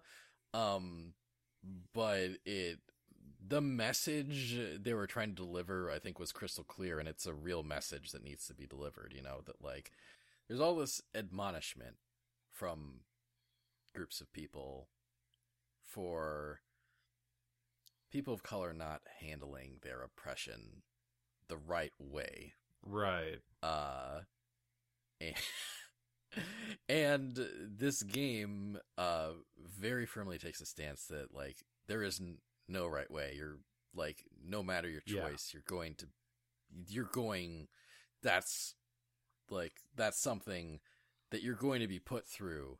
So like So like yeah, I wish people would like I wish those people would play this game just be like fuck, fuck you there is no right way. Look at this look at Right. this game. You you will learn this like you are a baby. you know like oh man. Yeah. Uh that was kind of a depressing night Sure. like when we played Yeah. that. But uh Don't Nod was really trying something there. They're really trying to deliver a message there and I I think that's I think the bravery of trying to deliver that particular message in this particular social climate, uh, when you will, you know, be called performative or like, or making your games political, Right. like just for putting a black person in Mhm. it or a gay person, like this game is actually political and like for good reason. Yeah. I think that a lot of what you were saying also ties into what I really appreciated about the game as someone who experienced it much more passively. You know, I just saw you guys playing it sometimes. And this is something I know I've talked to both of you about. I, I, I might have also mentioned it on a podcast at one point. Uh, you know, I think that um, video games just are art. And I think that Hmm. uh, one of the things that a good piece of art does is it makes you experience at least one particular emotion. And, you know, comedies make you happy, they make you laugh, dramas make you sad, horror makes you scared, but the art can cause you to experience a really wide range of emotions and they're not always positive or fun and sometimes that's part of the experience and i think that life is strange 2 is so bold in its choice as a video game and video games are so often written off as just kind of like popular entertainment to make the choice to make you feel you know uh, upset or frustrated or even like there are parts of the game where like you're just walking and it seems like you'll never stop walking because you have so far to go or you know you're holed up in this horrible place and you're doing a really menial task and you as a player are like bored. And you know the game is it's not because the game is poorly designed. Don't Nod is making a decision to make you feel that way on purpose so that you Yeah. develop Yeah. a sense of empathy or become more engaged in the story or you really feel what the brothers are experiencing on some level. And I think that a game, you know, kind of like uh saying to its player like no you're not supposed to enjoy this part you know Yeah. I mean, that, that's a hell of a thing for a video game to do, and Life is Strange 2 does it so many times, so effectively, um, that Yeah. that to me, even though I didn't play it, that was what impressed me the most about just the artistry of Life is Strange 2. For sure. I think one of the biggest themes is hardship. Just hardship Yeah. that POC face on an, Yeah, a day to day basis. And I think it does a really good job of displaying that through being homeless, through the police brutality, through being stereotyped and viewed in different ways, even through, like, each chapter displays a different way that POC get just absolutely fucked over. yeah, yeah. And I think the coolest thing about this game is that your choices really, really do matter because your final choice is actually influenced by how you treated Daniel and the choices you made in front of him the entire story. hmm. He has like a morality um like meter, like you don't physically see it, but Yeah. depending on the choices you made, that makes his morality higher or lower, and that changes the outcome of the choice you make. Yeah, like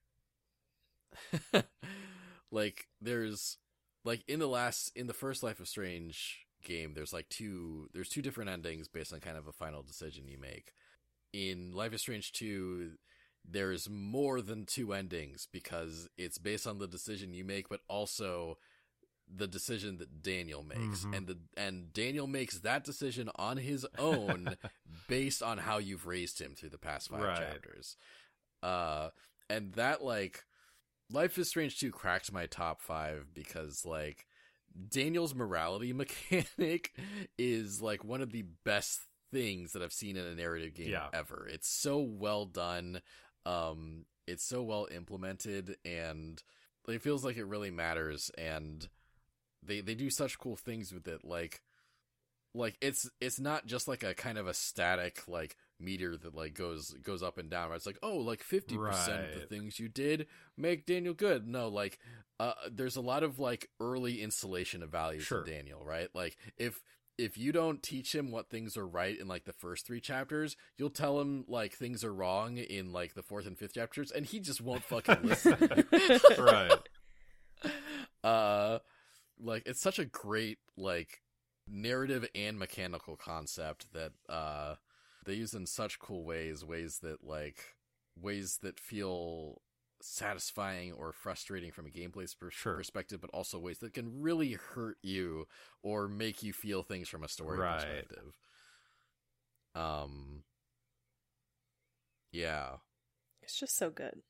yeah, and uh, like you know, we won't we don't want to go into too many spoilers, but there's just so many things about the game that like that like keep with the theme of there being like no true like Sure. happiness for a person of color in America. You know, like there's there's always going to be ways that white supremacy compromises that. Right. Um, yeah, it's uh, it's wild that that's a video game, but it's like the fact that someone actually went, no, let's make let's make a video game about this. This doesn't have to be an Oscar-winning movie, Sure. or, uh, or like a or like a really thick ass book, you know, like uh, it's it's kind of incredible that they chose this medium to tell the story, and and uh, you know, I think it's kind of a necessary story to tell right now yeah. um even even though there are problems with it like Yeah. um you know i don't think all the execution of it is perfect uh and and some of the dissonance is actually really funny because like uh some of the racist people you deal with in the game people like that really exist i've seen these people Sure. Right. uh but like like sometimes these people seem like so cartoonishly evil like like pe- people like this really exist and yet experiencing them people people in that game acting accurately like sometimes like i just sat back and was like this is too unrealistic you know? Like this, like this these guys are cartoony. Like a real person would never act like this when in fact like you scroll down twitter for like 7 minutes and you realize that you're wrong. Right. So it's it's weird in that way sometimes the writing feels bad but it's actually kind of accurate I, I think that you know we we just have different expectations for fiction than we do for real life. Like it's been so often said, Mhm. for instance, about you know the most recent previous presidency of the United States that it feels like you know like if this were uh, a, a TV drama, it would be you know derided as being horribly written, and yet it's really happening, right? This is like almost Yeah. the reverse, right? Like you are incorporating elements of real racism that really exist in the United States, and yet they feel so extreme for a piece of fiction uh, that there's kind of a dissonance that's a little jarring. Um, and I mean, I think it's important for you know people to understand that you know, yes, people really are that racist, and they really exist out there in the world. But I definitely get what you mean when you say that. yeah yeah and sometimes the game's a little too mean to you like sometimes it's a little too mean. Like sometimes, like it will reward you for making bad decisions and vice versa. Yeah. it's weird. Yeah. And uh, and one thing I really missed from the first game, uh, Life is Strange One also has one of my favorite narrative mechanics in any like you know narratively focused video Mhm. game, which is the the time manipulation Sure. mechanic. Because you can make a wrong decision in Life is Strange One, or you can like a lot of narrative games have kind of the problem where it's like the the glass him problem, Mhm. right?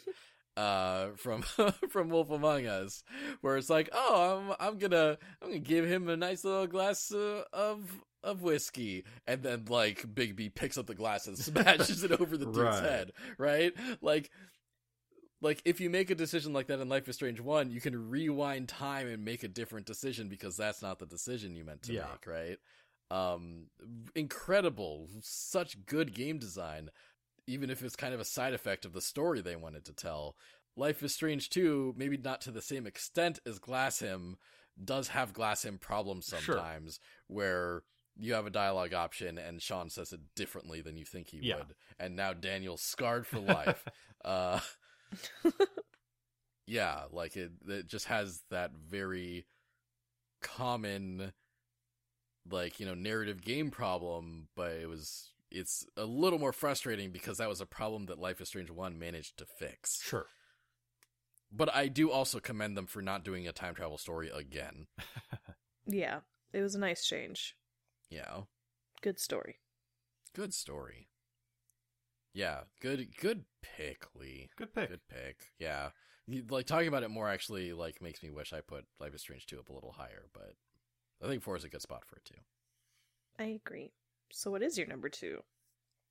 My number 2 is 13 Sentinels Aegis Rim. Fucking nice.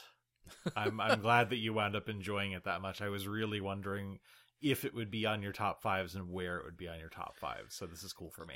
Yeah, no, um, you know, it's got problems, Yes. and and the like I think it could have been my number 1 actually without those problems. Yeah, that's fair. Um there are a lot of ways where like god, I got so invested in the story uh and in these characters Mhm.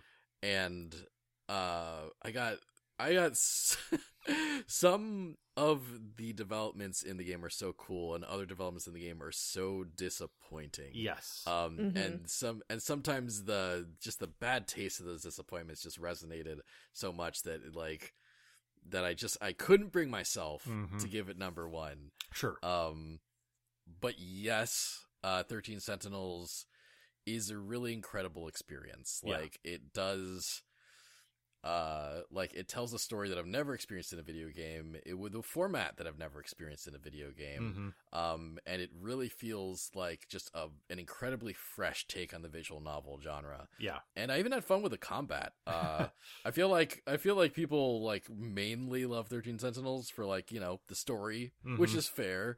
Um, but I actually had a lot of fun with kind of the uh, the real time, the real time with pause kind Right. of tactical, uh, tactical combat where we're like you know you control these different units and use different abilities with different mechs. I also really loved the way that like all the progression fed into all of the other progression. Like uh like doing combat helps you unlock things in the narrative part of the game and doing things in the narrative part of the game uh gave you resources that you could feed into uh your character's combat abilities. Like it created like a, for the most part a pretty good loop of like you know, I it makes sure you're not playing one mode for too long. Eventually Yes. you you uh eventually end up hopping back into a different uh mode and uh yeah, like real good. I I have a feeling that uh that the most we should talk about this is coming very shortly. Um Can't imagine why you would think that, Dan. uh but y- yes i did i did really have a good time with it um just some really great character moments some really like the uh the the way it reveals things uh Mhm. feels really cool and like it was a story that was really really easy to get really invested in and come up with all these theories and like I think lee and i called a lot of stuff and but it didn't feel super predictable at the Yes. same time um Yeah, I think even in situations where I thought to myself, like, oh, I see where this is going, it felt to me more often satisfying than sort of predictable or cliched. It was like, oh, I really did solve the mystery and now that's being borne out. Um, And that's a good feeling. yes uh i would say there's very few cliches in 13 sentinels uh but that's not true there's very few cliches in the narrative of 13 Right. sentinels yeah. and then and then the characters suffer from maybe a cliche or two Sure. just just a just a dab of a dab of cliche in this character smorgasbord um yeah okay sean Yeah. so why is 13 sentinels aegis rim your number no sorry you can you can say it what what what's your number one My number one game of the year is Tony Hawk's. No, it's 13 Sentinels Aegis Rim. I knew it. yeah, it's Oh, 13 so i forgot Rim. about tony um yeah i i am and have been for a long time a fan of vanillaware which is the studio that made this game so i knew i was going to like it. Like i knew that going in. But uh and i mean this is a game that has problems and i'm going to talk about them in a second. I don't want you to think that i'm glossing over them by saying this. This is a game that has problems and yet at the same time not only do I think it's the best game Vanillaware has ever made, I think it's like their great American novel as far as video games are concerned. I mean, this game blew me away. I was hooked from the beginning, and it was just a wild ride throughout the entire thing. Now, this is a game, uh, as we've discussed before, that has um, what we you know sometimes characterize as sort of problems that are are common to a lot of um Japanese kind of animated and video game media, right? Uh Yeah. the I mean, there are many moments throughout this game where uh, kids, you know, uh, are sexualized, like like teenage, like high school age children. Um, you know, at, at one point or another, like whether it's, um, so to, to to kind of broadly discuss the structure of the game, Thirteen Sentinels: Aegis Rim is, uh, you know, it's set in 1980s Japan, and it is about um 13 uh, teenagers who uh, have the ability to summon giant mecha that they use to fight off uh, an enemy uh, that you learn more about as you progress through the story. And uh, one thing about the mecha is that whenever the teenagers go into the mecha, they are naked on the inside of it. Uh, for whatever reason, they they lose their clothing, and it's like you you kind of see the male characters from the shoulders up and then all of the female characters are just in the most ridiculous like catwoman in the 90s poses. You know where, where, where, you kind of see as much of their body as you can see without the game being rated adults only right? Like yep. There uh there's there there are just elements like that throughout the game that definitely left a bad taste in my mouth to put it mildly right um, yeah. They felt unnecessary and gratuitous, and I did not like them. I think that also, uh, and this is uh, frustration that I uh, have also experienced in the Persona franchise. There's a lot of flirtation with the idea of LGBTQ representation that winds up feeling half-assed. Uh, you know, very well by, worded by, there. Yeah, by the yeah. time that you get through the game, like there's there's moments that make you feel almost hopeful that things might progress beyond what you've come to expect from a lot of Japanese media that kind of represents or seems to represent uh, LGBT characters or relationships. And then uh, I would say that more often than not throughout, my hopes were dashed, right? Yeah. Like Mhm. it turned Yep. out that they were just leading me along. Um, Mhm. And I think that I expected nothing, and I was still like, right. Uh, I I think that for me, those are the two central problems that I had with the narrative and the presentation of the game, and they're big problems, and I don't want to Yeah. minimize those problems. Um, but having said all of that, there is so much to love about this game if you can kind of recognize that those are problematic elements, but but uh, you know, kind of play through the rest of it in not in spite of them, but uh, you know, without them driving you away entirely. Um, yeah, I I do I do think that you know, uh, we we've said this before, but I, I think it's important to repeat that you can you can enjoy something with problematic elements. Yes. just as long as you recognize that the elements are problematic. As long as as long as you try not to get into a mindset where where you love this thing, so the stuff that's bad is excusable. The, Right. Like the like the goodness of something doesn't negate the badness. Yeah. Like they can they can coexist and you can still love the goodness while while condemning the badness. Um, exactly. Yeah. And I mean, obviously, you know, you- you're both more than welcome to continue that conversation after I'm done with my little screed here. But that's that's about the extent to which I wanted to discuss those. I wanted to make sure that they were well covered. But you know, this game is my number one, and there are many reasons for that, right? And I I do also want to devote some time to, to talking about the game's positive aspects. Um, Yeah. So yeah, as as Daniel was saying earlier, um, Thirteen Sentinels Aegis Rim it's essentially kind of a genre mashup of two very different kinds of game.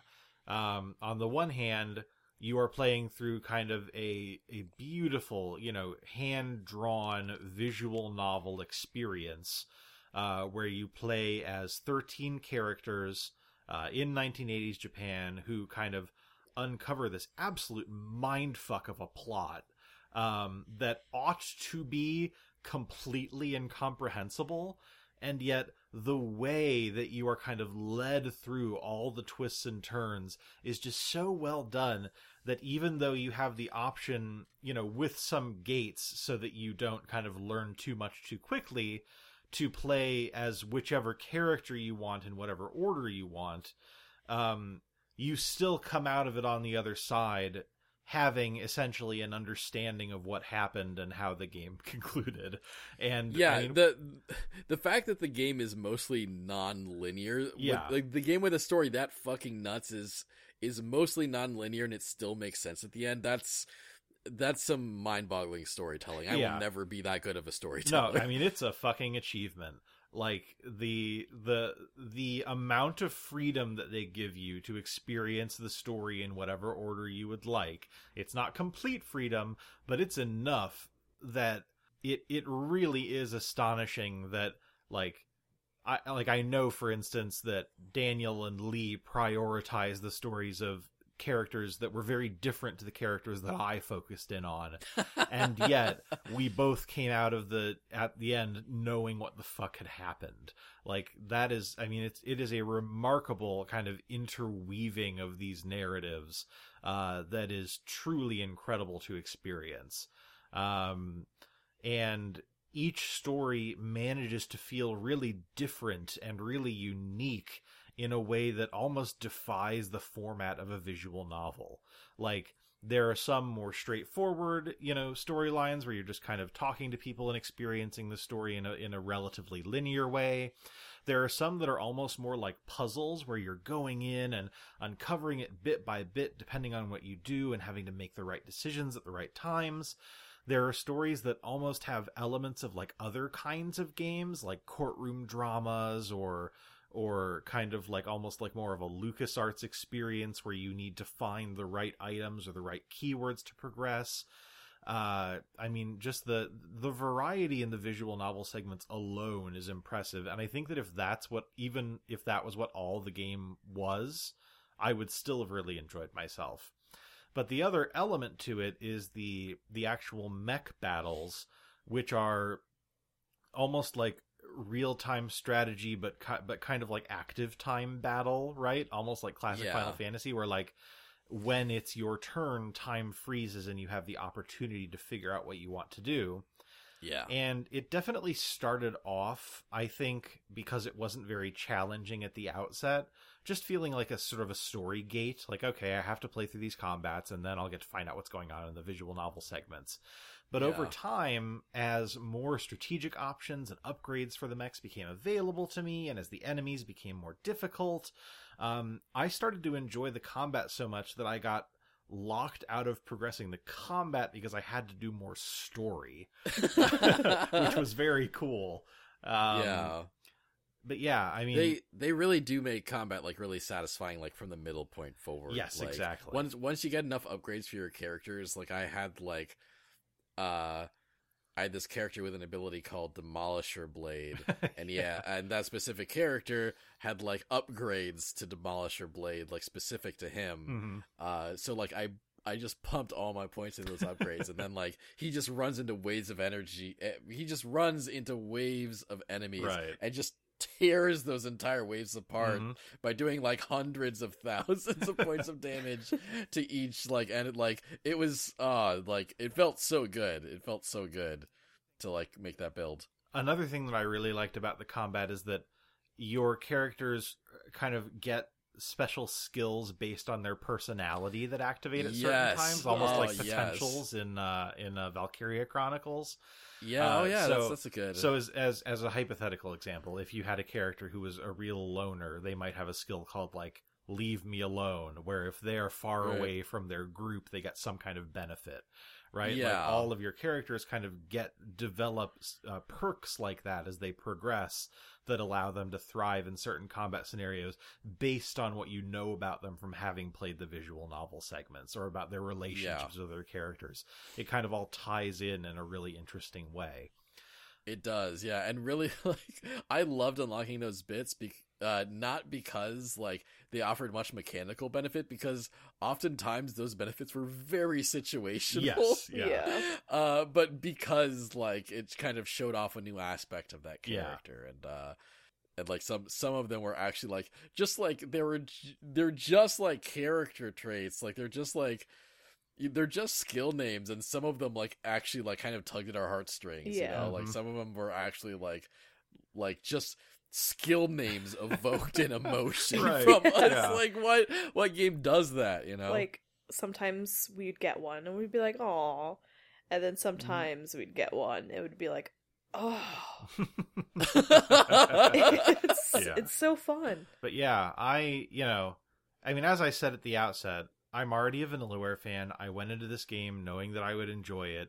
And I mean, obviously, you know, I finished this game relatively recently. Uh, so there's still time for my thoughts about it to kind of settle. This might be one of my all time favorite experiences in gaming. I don't know exactly where it ranks, but it might have cracked my top 10. I mean, I just thought that this was such a cool and well executed and unique experience in spite of its flaws, which again, I do not want to minimize in any way. Like, you should be aware of what you're getting into when you play this game. But I think that if it's the kind of game that you think that you will like, and if you think that you can recognize that there are problematic elements, but still, you know, kind of play through the game at your own pace, I mean, it's it. There is no other game that is quite or even remotely like 13 Sentinels Aegis Rim, and it's such an experience that I think that you know, if if it sounds like it's up your alley, I I I can't recommend it enough. I had such a good time with 13 Sentinels Aegis Rim, and it's absolutely uh, the best game that I played in 2020. Nice. Yeah, you, you cover a lot of the stuff that I really like about it and and a lot of the stuff that I don't. um like there there are there are just some character arcs like like sp- specifically like there are so many characters in this game we thought were just going to be like canonically gay by Yes. the end, right? Mhm. um the there there was uh one of the one of the female characters in the game like like me and Lee kept going like wow she really loves this girl and there is no heterosexual explanation for the way she's treating this other Right. character and then at the end we were like wow turns out there was a heterosexual explanation and it's terrible Yeah, yeah. without giving too much away like that was an actual conversation we had Mhm. Yeah, and Um, like there's a character who cross dresses hmm and says Mm. that they just don't fit into certain binaries. Some binaries Yeah. suit me, but others don't. Exactly. Is the way they Uh, put it. yes And instead of like exploring much of that at all, they're just like we're going to use he him pronouns. right. Yeah. Like and you can be non-binary and use he him Mhm. pronouns. You can do that. But I don't think that's what the game is doing. right. Mm-hmm. So it's kind of frustrating. And yeah a lot of girl characters seemed very queer baity, Mhm. like a little bit. Yeah. But there were some points where it was very like, oh, that character is bisexual. There's no other way to read this, which was nice. yes. Yeah. Yeah. Yeah. Yeah, that's that's true. Uh one one thing like so what one thing that was really frustrating about this game is not just that like it sexualizes teens, but it it tries to actually justify that sexualization in the narrative sometimes, right? Yeah. Like it's right, it, like it's like, oh, it's okay because X or Mhm. because Y, and um, I, I guess it's hard to avoid mild spoilers here, so uh, I'll I'll have a timestamp for the conclusion of this whole discussion, I guess. Sure. Or we're we're talking about our number ones next. Yeah. Uh, I'll, I'll have a time timestamp for that. But uh, this is not the first uh Japanese video game I've played that like asks like it's some big philosophical question. Uh, if if our minds are adults, does it matter what age our bodies are? yeah. Yeah. And the and the answer to that is that that's a gross fucking question.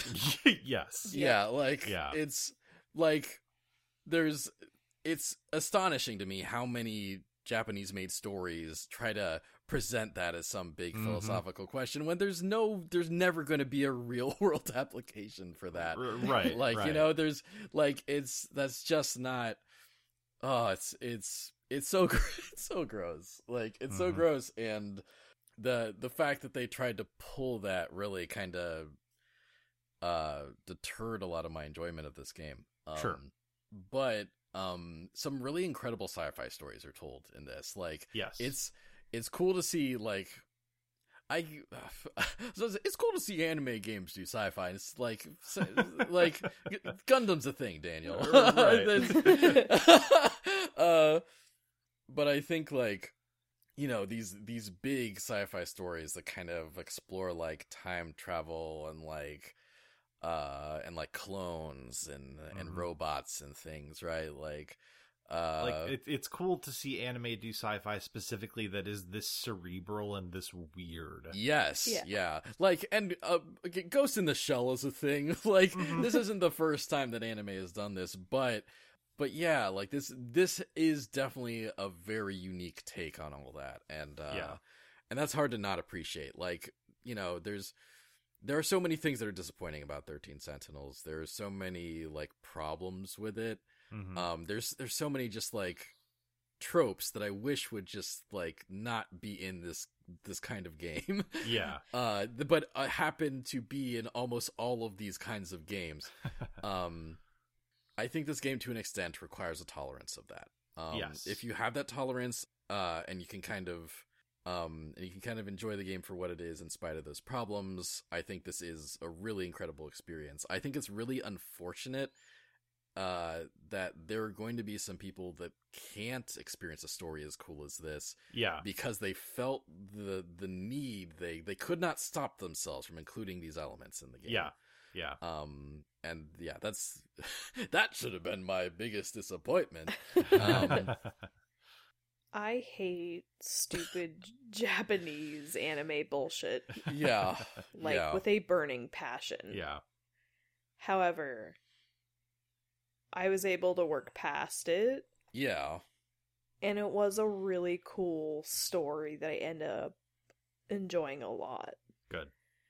I think the characters are really cool. I think one of my biggest criticisms is that some of the characters are cooler in not their own story, but other characters' stories. Yeah. yeah Which makes me sad because I want to see that same depth for their own arcs. Mhm. yeah And instead, we kind of get to experience the coolest bits of their stories, but not in theirs. Yeah. Which kind of Yeah. sucks. yeah like you'll you'll see someone be like a real badass in someone else's story and then in their own like they have no agency and they kind of any agency they have left is kind of stripped from them you know Right. it's- Yeah. Right. I I really like. See, I didn't think I would like the complexity of the story. At one point, I was like, "Oh God, there's just so much. How am I supposed to follow everything? this is so annoying." And then the more we played, I was like, "Oh, oh, that happened in that story, and now I get it." Yeah. And I yeah that feeling is so good. It it is. It fe- That, it feels like- so good to connect all those dots. Yeah. Exactly. Like connecting the dots, making those guesses, seeing how everything is unraveling and kind of progressing in other stories and it's cool. It's like Lost, you know, uh, I like that hate kind of narrative. But yes, Yeah. I get you. Yeah, yeah, it, it is. It's like anime lost. The two Thanks, things, guys. the two things we love, and the two things Sean hates. Sean likes anime. I do, I, but I don't like Lost. yeah, it was just cool to see the characters and their stories and how interwoven they are to each other and also the world around them. Very, very fucking cool. Yeah. Yeah. So, uh, I. This has been a really long running recording time for us, and Mhm. I, I know that some of us want to go to bed soon, but, um, d- do we each want to say kind of a favorite character we have in 13 Sentinels? Sure. Yeah. Okay. This isn't necessarily my favorite character, uh, but it is in my top three, so I'm going to highlight Nenji Ogata. Ah, Uh, yes. Nenji Yes. Ogata is like a delinquent with a fucking pompadour, and he's a dumbass. But like he, but his like, like I kind of like he's he's a he's a dumbass with a heart of gold, and like, and he gets really invested in the people he cares about. Um, and I already liked him for that, but once I finally unlocked his story, like I, we, Lee and I just binged that shit. We just like, we just plowed through that story as linearly as we could, Mhm. uh, because like his, his arc was like really fucking, like it was a really great personal story. It was really cool sci-fi, uh, and it was just like, um, like he he was like in the middle he's like middle tier for me but the more like the more i saw of his story and the more he interacted with a couple of specific characters Mhm. and you got to see sides of him that you didn't before uh yeah I, he's he's top tier that got is incredible yeah. yeah Uh, Megami is my best girl. yeah megami yakushiji hmm this poor bitch. Like, that's all I can say is she's just. she has a very good story, sad story. She's very kind and loving and will do anything for love and the people she loves. Very complex, flawed character, but I really love characters like that. Yeah, Cool. I actually uh Megami is probably my actual favorite character, but I figured that that Lee would would maybe talk about her. So Sure, She's that's so fair. good. she's so good. Like I she's such a cool tragic character. Um she's so flawed as a person, but in a really compelling way. Exactly. Yeah. I don't want to make this a whole thing. I she's among my least favorite characters in the game. I thought her story was so boring and so frustrating. Um, I think that that was the one chink in the armor of the nonlinear narrative is that I think that if I had played her story earlier, I might have enjoyed it more personally.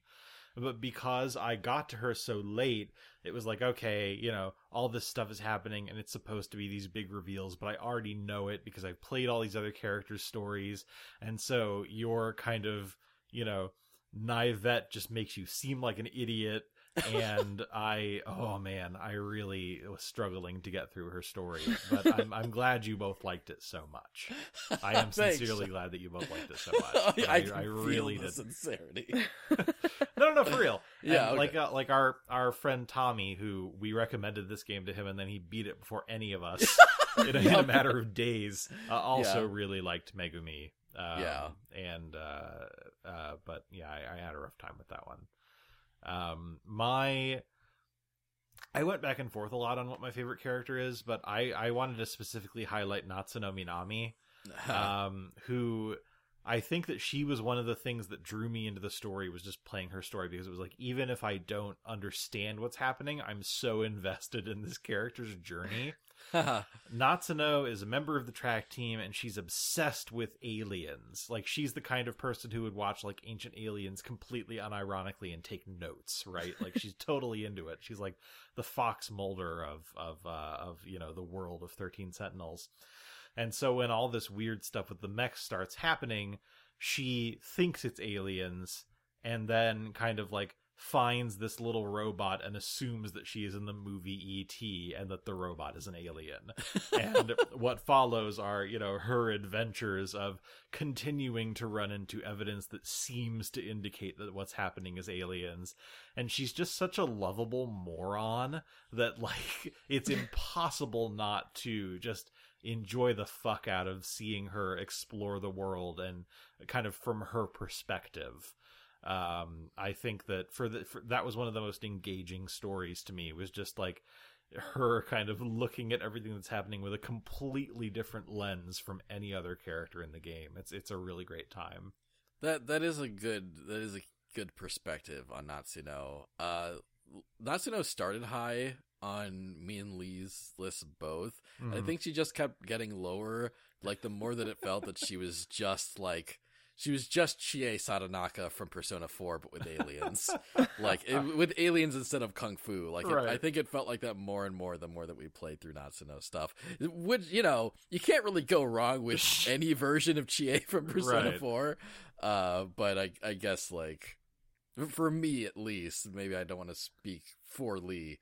Uh you know, it uh it it felt kind of lacking. It felt like I had I'd seen this character before, and there were Sure. several characters that felt like newer and fresher to me.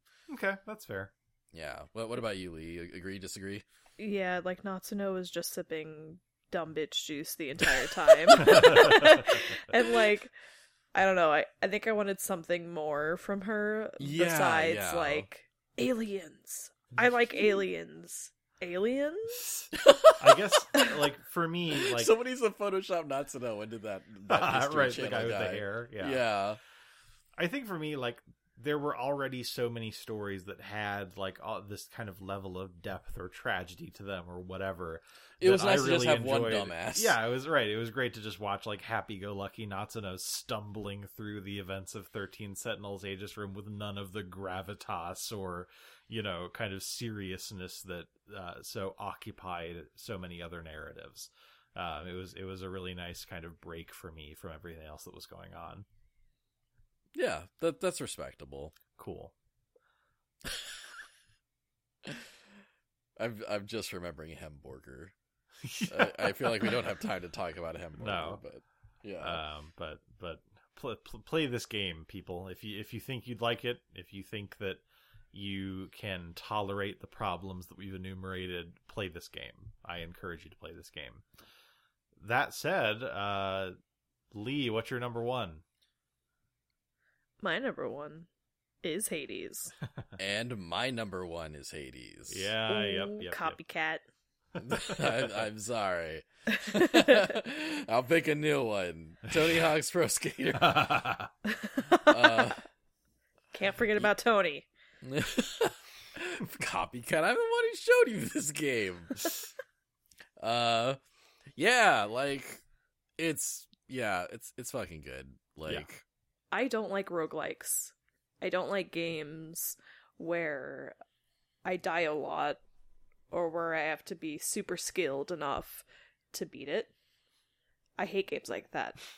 Hades feels so different Mhm. from games like that that I obviously love it enough to put it as my number one spot. Game of the year 2020. There's so many cool things about Hades that I could write an entire essay on it, but I won't. but I think the way that they pull off dying as a mechanic doesn't feel as frustrating or Mhm. humiliating or just kind of like, oh, great, now I have to start again. hmm because you get to unlock unique and different dialogues every time. You will always have a new interaction of some sort. And I fucking love that. It low key rewards you for dying so much. Mhm. yeah. Which, like, thank God, because currently I'm on like attempt 50 something. I still have not beaten the game. I keep getting stuck in Elysium. Mhm. I get so close hmm and I just keep dying. It's always against the uh Theseus and Asterius. Uh-huh. Yeah. but I fucking love this game. Yeah, no, they're they're like sometimes if I'm having a bad run, I'll think to myself like, well, this is shit, but at least when I die, I'll get to have a new interaction with mythological or historical Greek figure X, you know, Mhm. Yes. who's in the House of Hades. Like, I look forward to dying if a run is going poorly. Um, Yeah. and and that's that's it's. I mean, the fact that this game was able to achieve that is really remarkable. I think. Yeah. the- like Ha- like Hades, I think even if you can kind of say that, like, oh, like m- maybe this game was was better than Hades in this way or that way. Hades has the best game design of any game in 2020. Yeah. Like, I'm including blockbuster games we haven't played in that. Oh yeah, by the way, we uh we we didn't. If you're wondering where like Last of Us Part Two Right. is, we none of us played it. Yeah. I I don't think it would be on our list if we had, honestly. Mhm. Um, but like, uh, we we missed a, a a handful of like big games this year. Yeah. Um, And yet, as you can see, we still played many games. yes, we still played a buttload. Uh, but yeah, as as we were all saying, yeah, Hades just felt so satisfying to me and it just felt nice to be able to die in the game and then come back and be greeted by Hypnos Mhm. and have cool, fun interactions with characters. I love each and every character. I love their dialogue. I love the social aspect of it. I like the different weapons. God, there's just so much that makes it fun and interesting, and it doesn't get old to me. Yeah. And it's also satisfying for casual players like me who aren't super skilled when it comes to strategy or hand-eye car- uh, hand-eye coordination and every time I play the farther I get it feels like a benchmark for me Yeah. and like I'm actually making progress and it feels good. Yeah. Yeah. I'm I'm really wowed at how they like how they a like kind of took the best parts of all of their other games and like mixed them together. Um like Mhm. I loved Pyre before this. I did I never really got on board with uh Transistor or Bastion. Like I like them cons- I, I like their aesthetic, I like them conceptually, but like I playing them was just not fun to me Sure. um the the very little that like I experienced of both gameplays. Um Pyre I fucking loved. I loved the visual novel stuff. I loved the fucking blitzball. Uh-huh. Um so when Hades was actually like, "Oh, hey, it's another kind of uh kind of isometric roguelike like uh like Bastion and Transistor kind of were I was kind of like let down like oh man they're Mhm. going they're going back to it but uh Hades manages to feel really different than any other of those games from a gameplay perspective and uh and yeah the gameplay loop is just incredibly satisfying. Like even if you have bad runs you get to experience more story. And when you and when you have good runs you get to experience more story. Like the there's so much like dialogue that like builds the world with all these ins like all these kind of minor characters. Yeah. um like uh like if you're the kind of person that gets like hooked on a world like Hades is so good at getting you hooked on its world um because it's also a world that's like kind of familiar right? Because everyone you know you like you know at least a little bit about Greek stories but like and and to like uh just sorry to jump back a little bit like you were saying kind of when it got revealed you were disappointed i similarly sort of saw the reveal trailer and thought to myself like god are we really doing the greek gods again even god of war isn't doing the greek gods anymore you know like i was i was kind of disappointed that Yeah. that was the story they were choosing to tell That's Um, that's that's kind of funny because when I saw, it, I was like, "Oh, you're doing Greek stories,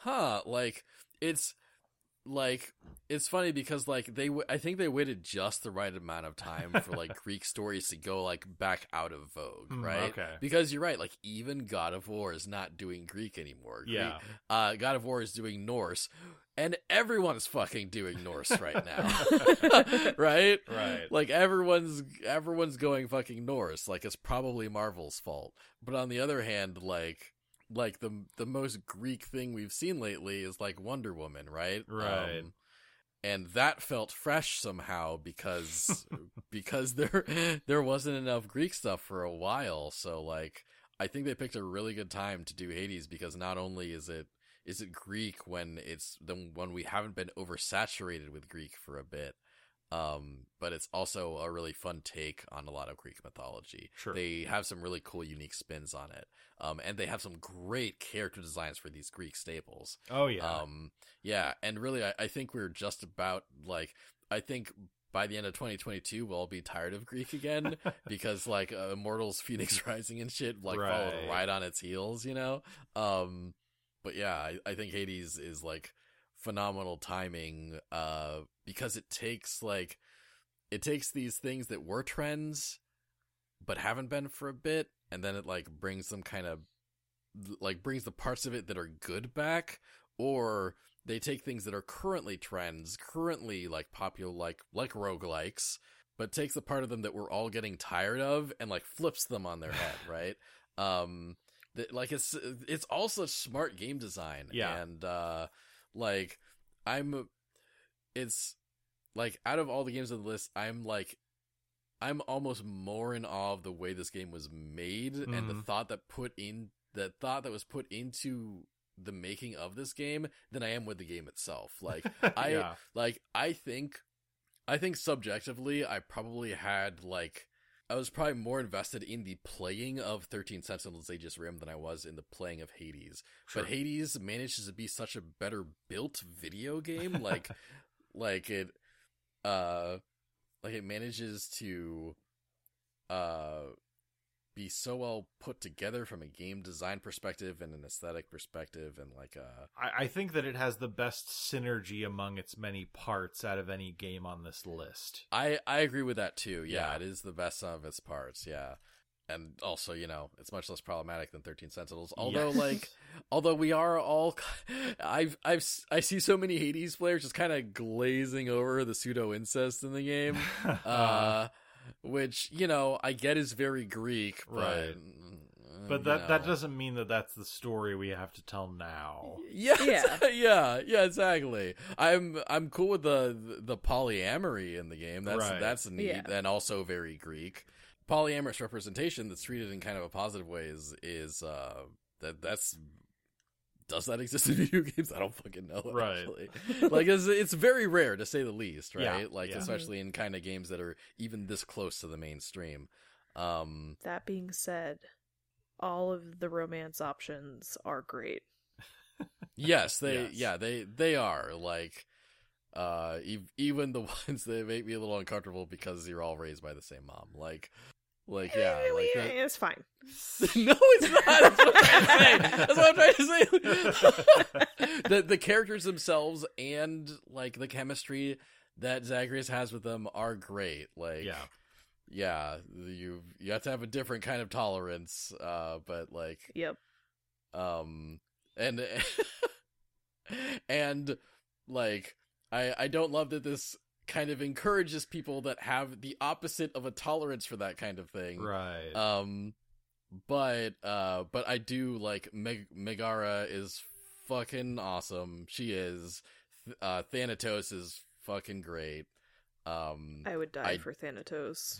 I I did choose to romance Dusa first, mostly on principle, but oth- uh, but other than that, like yeah, like all the characters are real good. Uh, that's it's I I can't not say that it's they're they're all so great. I'm, I'm going full Thanatos.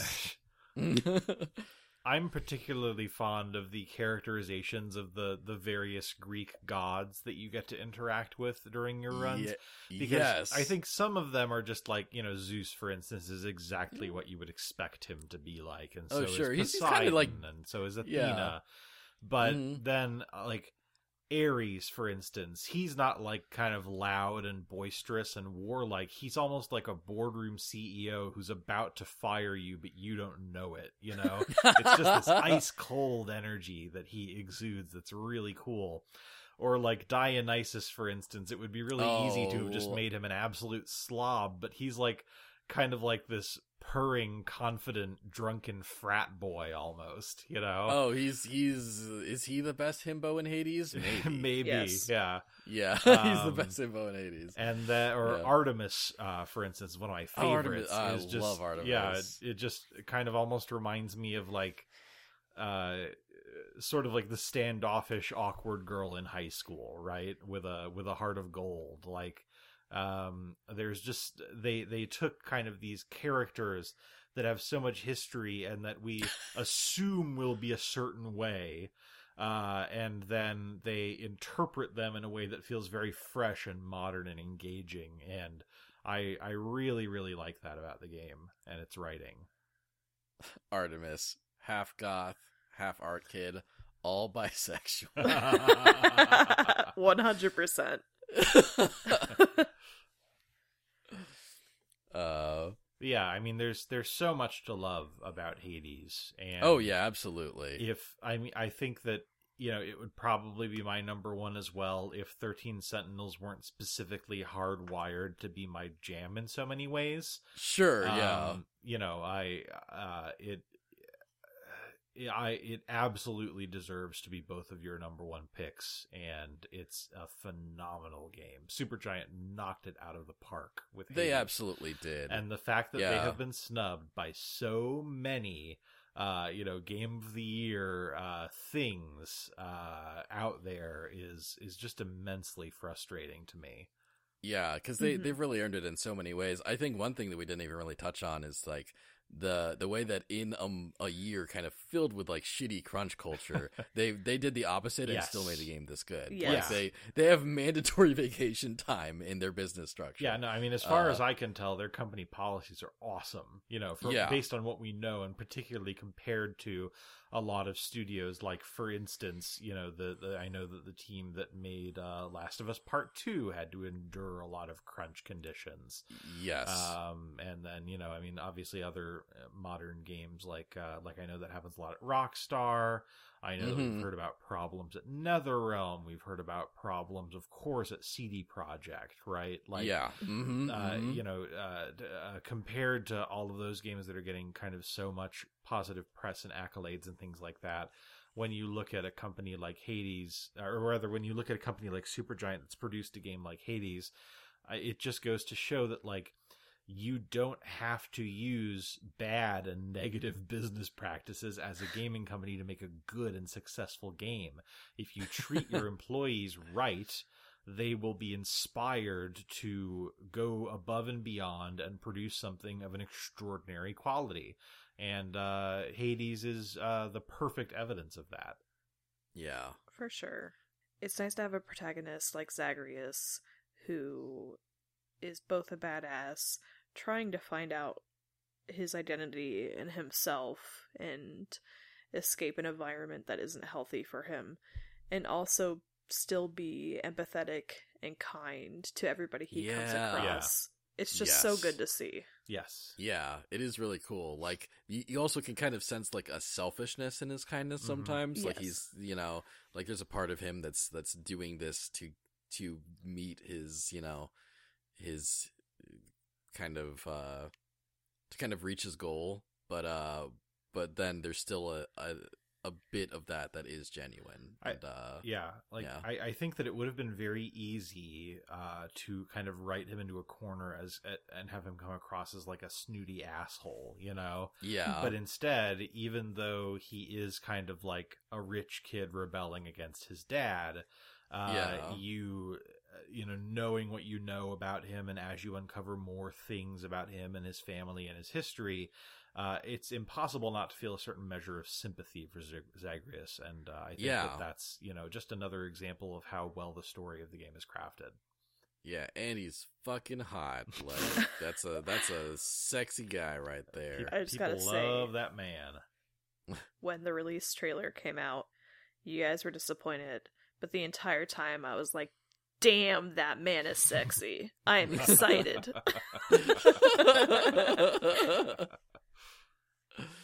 yeah. All right. So, uh, the the way we do scoring is basically kind of an inverted thing where, uh, the number one pick gets five points. Right. Uh, like everyone's number one pick gets five points. Everyone's number two pick gets four points, and you, you know go go down the ladder from there. Number number five pick gets one point each. Um, so that means since Lee and I both put Hades at number one, that makes Hades the official Smashing Theory Game of the Year 2020 All right, uh, with 13 Sentinels Aegis Rim in second place. right. Um, and then Life is Strange 2 is in third place. Okay. Uh, fourth place is a tie between Fuser and Sakuna of Rice and Ruin. uh, and then I think it kind of becomes a tangled mess from there. Oh no, I think I think five is a tie between Animal Crossing New Horizons and Spider-Man. No, it's just Animal Crossing New Horizons. Okay, right, right, right. In uh, oh, actually, hold on. One plus two plus three. Sorry. Uh, fourth place is just a three-way tie between Animal Crossing New Horizons, Sakuna of Rice and Ruin, and Fuser. okay. So there, there you go. All right. Um, yeah, and then like Miles Morales is under that, uh, and so was the FF7 remake and the Trials of Mana remake. Okay. Yeah. Wow. Cool. Oh yeah. Uh, runners up count as tiebreakers, so I guess Final Fantasy VII remake is a bit above those very bottom rung things. Okay. But other than that, uh, yeah. Other, other than that, there's there's our there's our games of the year. Yes. 2020 was a terrible year, but in some ways it was a great year for video games. Like a lot of the games that came out were of a really high quality. And, uh, you know, I know, Daniel, you mentioned that this was quite a hard list for you to put together. I had a similar problem. It wasn't because, like, oh, these games are so bad or whatever. It was actually the opposite. I mean, I played Yeah. so many good games this year that I enjoyed a lot that it was just difficult to make a decision, even with eight slots, uh, for what I wanted yeah. to include and what I didn't. Um, and I I think I think our whole top three are going to be contenders for my like games of the decade, Yeah. like 2020s. You Fair. know, Yeah. like yeah, I think all all of our top three are, are going to be contenders for that because they all kind of just reimagine the the medium Yeah. in cool ways. yeah, absolutely. Yeah. Play Hades. Play Hades, Stan Play Hades. Hades. Stan Hades, or Zagreus. Or Thanatos. or Dusa. I like Dusa. or Skelly. Uh, thanks everyone for listening to this whole thing. Yeah. In in real time, listeners, we have been recording for just over six hours. Oh boy. And yeah. I feel like we've been recording for just over six hours. but I'm glad we accomplished this. We took breaks. Yeah. And and there were pauses for planes and stuff, but hopefully you guys all enjoyed this. Uh, I know some of you really enjoy when we really uh dig our dig our teeth in. So Well, we really did. uh man, yeah, 20, 2020 was a good year for games. Yes. Uh and any last thoughts before we sign off? As I enjoyed, uh, you know, as I always do, this Games of the Year experience. It was really great to hear both of your thoughts on uh, the games that you chose to put on your list. I enjoyed talking about the games that I just put on my list, and I hope that all of you listening, uh, uh, also, you know, if you if you take away anything from this, I hope that you at least take away uh, a bunch of games to look into and see if you want to play them because I know that none of us put a game on here that we didn't enjoy uh and and so uh so you know i encourage uh those of you listening to to kind of think about what we've talked about today and uh you know if you decide to play any of the things we mentioned we'd of course love to hear your thoughts Lee, thank you so much for joining us for this this big ass undertaking. Um, any any last thoughts about this whole process, this whole experience? I love Game of the Year episodes. I really do. Oh, It's fun to talk about. It's fun to talk to you guys about it. It's fun trying to figure out which games rank where for us. mm-hmm. So I really love doing this. yeah, me too. I'm really glad we had you on. yes agreed Gonna, gonna marry you later or something. okay, so yeah, thanks everyone so much for listening. Uh by the time you hear this, I guess we'll be we'll be back soon with some prediction episode or another. Um be sure to subscribe to us on our Patreon, patreon.com slash beep boop group. We have all sorts of stuff planned for that. One of them is uh something we like to call other stuff of the year where we where we assign uh, accolades to categories uh, for things that aren't video games, like uh, like our favorite TV series of 2020, or our, our favorite movie, or our favorite meme. So, um, so if that sounds interesting, uh, you can pledge to us at the five dollar level or higher, and uh, and get that stuff within the next month, probably.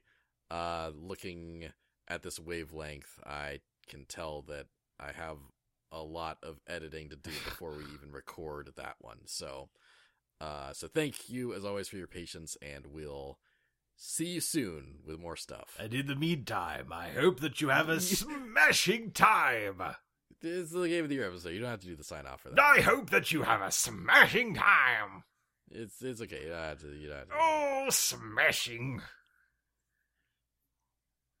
Good night, everybody. Goodbye. Good night. everybody. Lee, good night.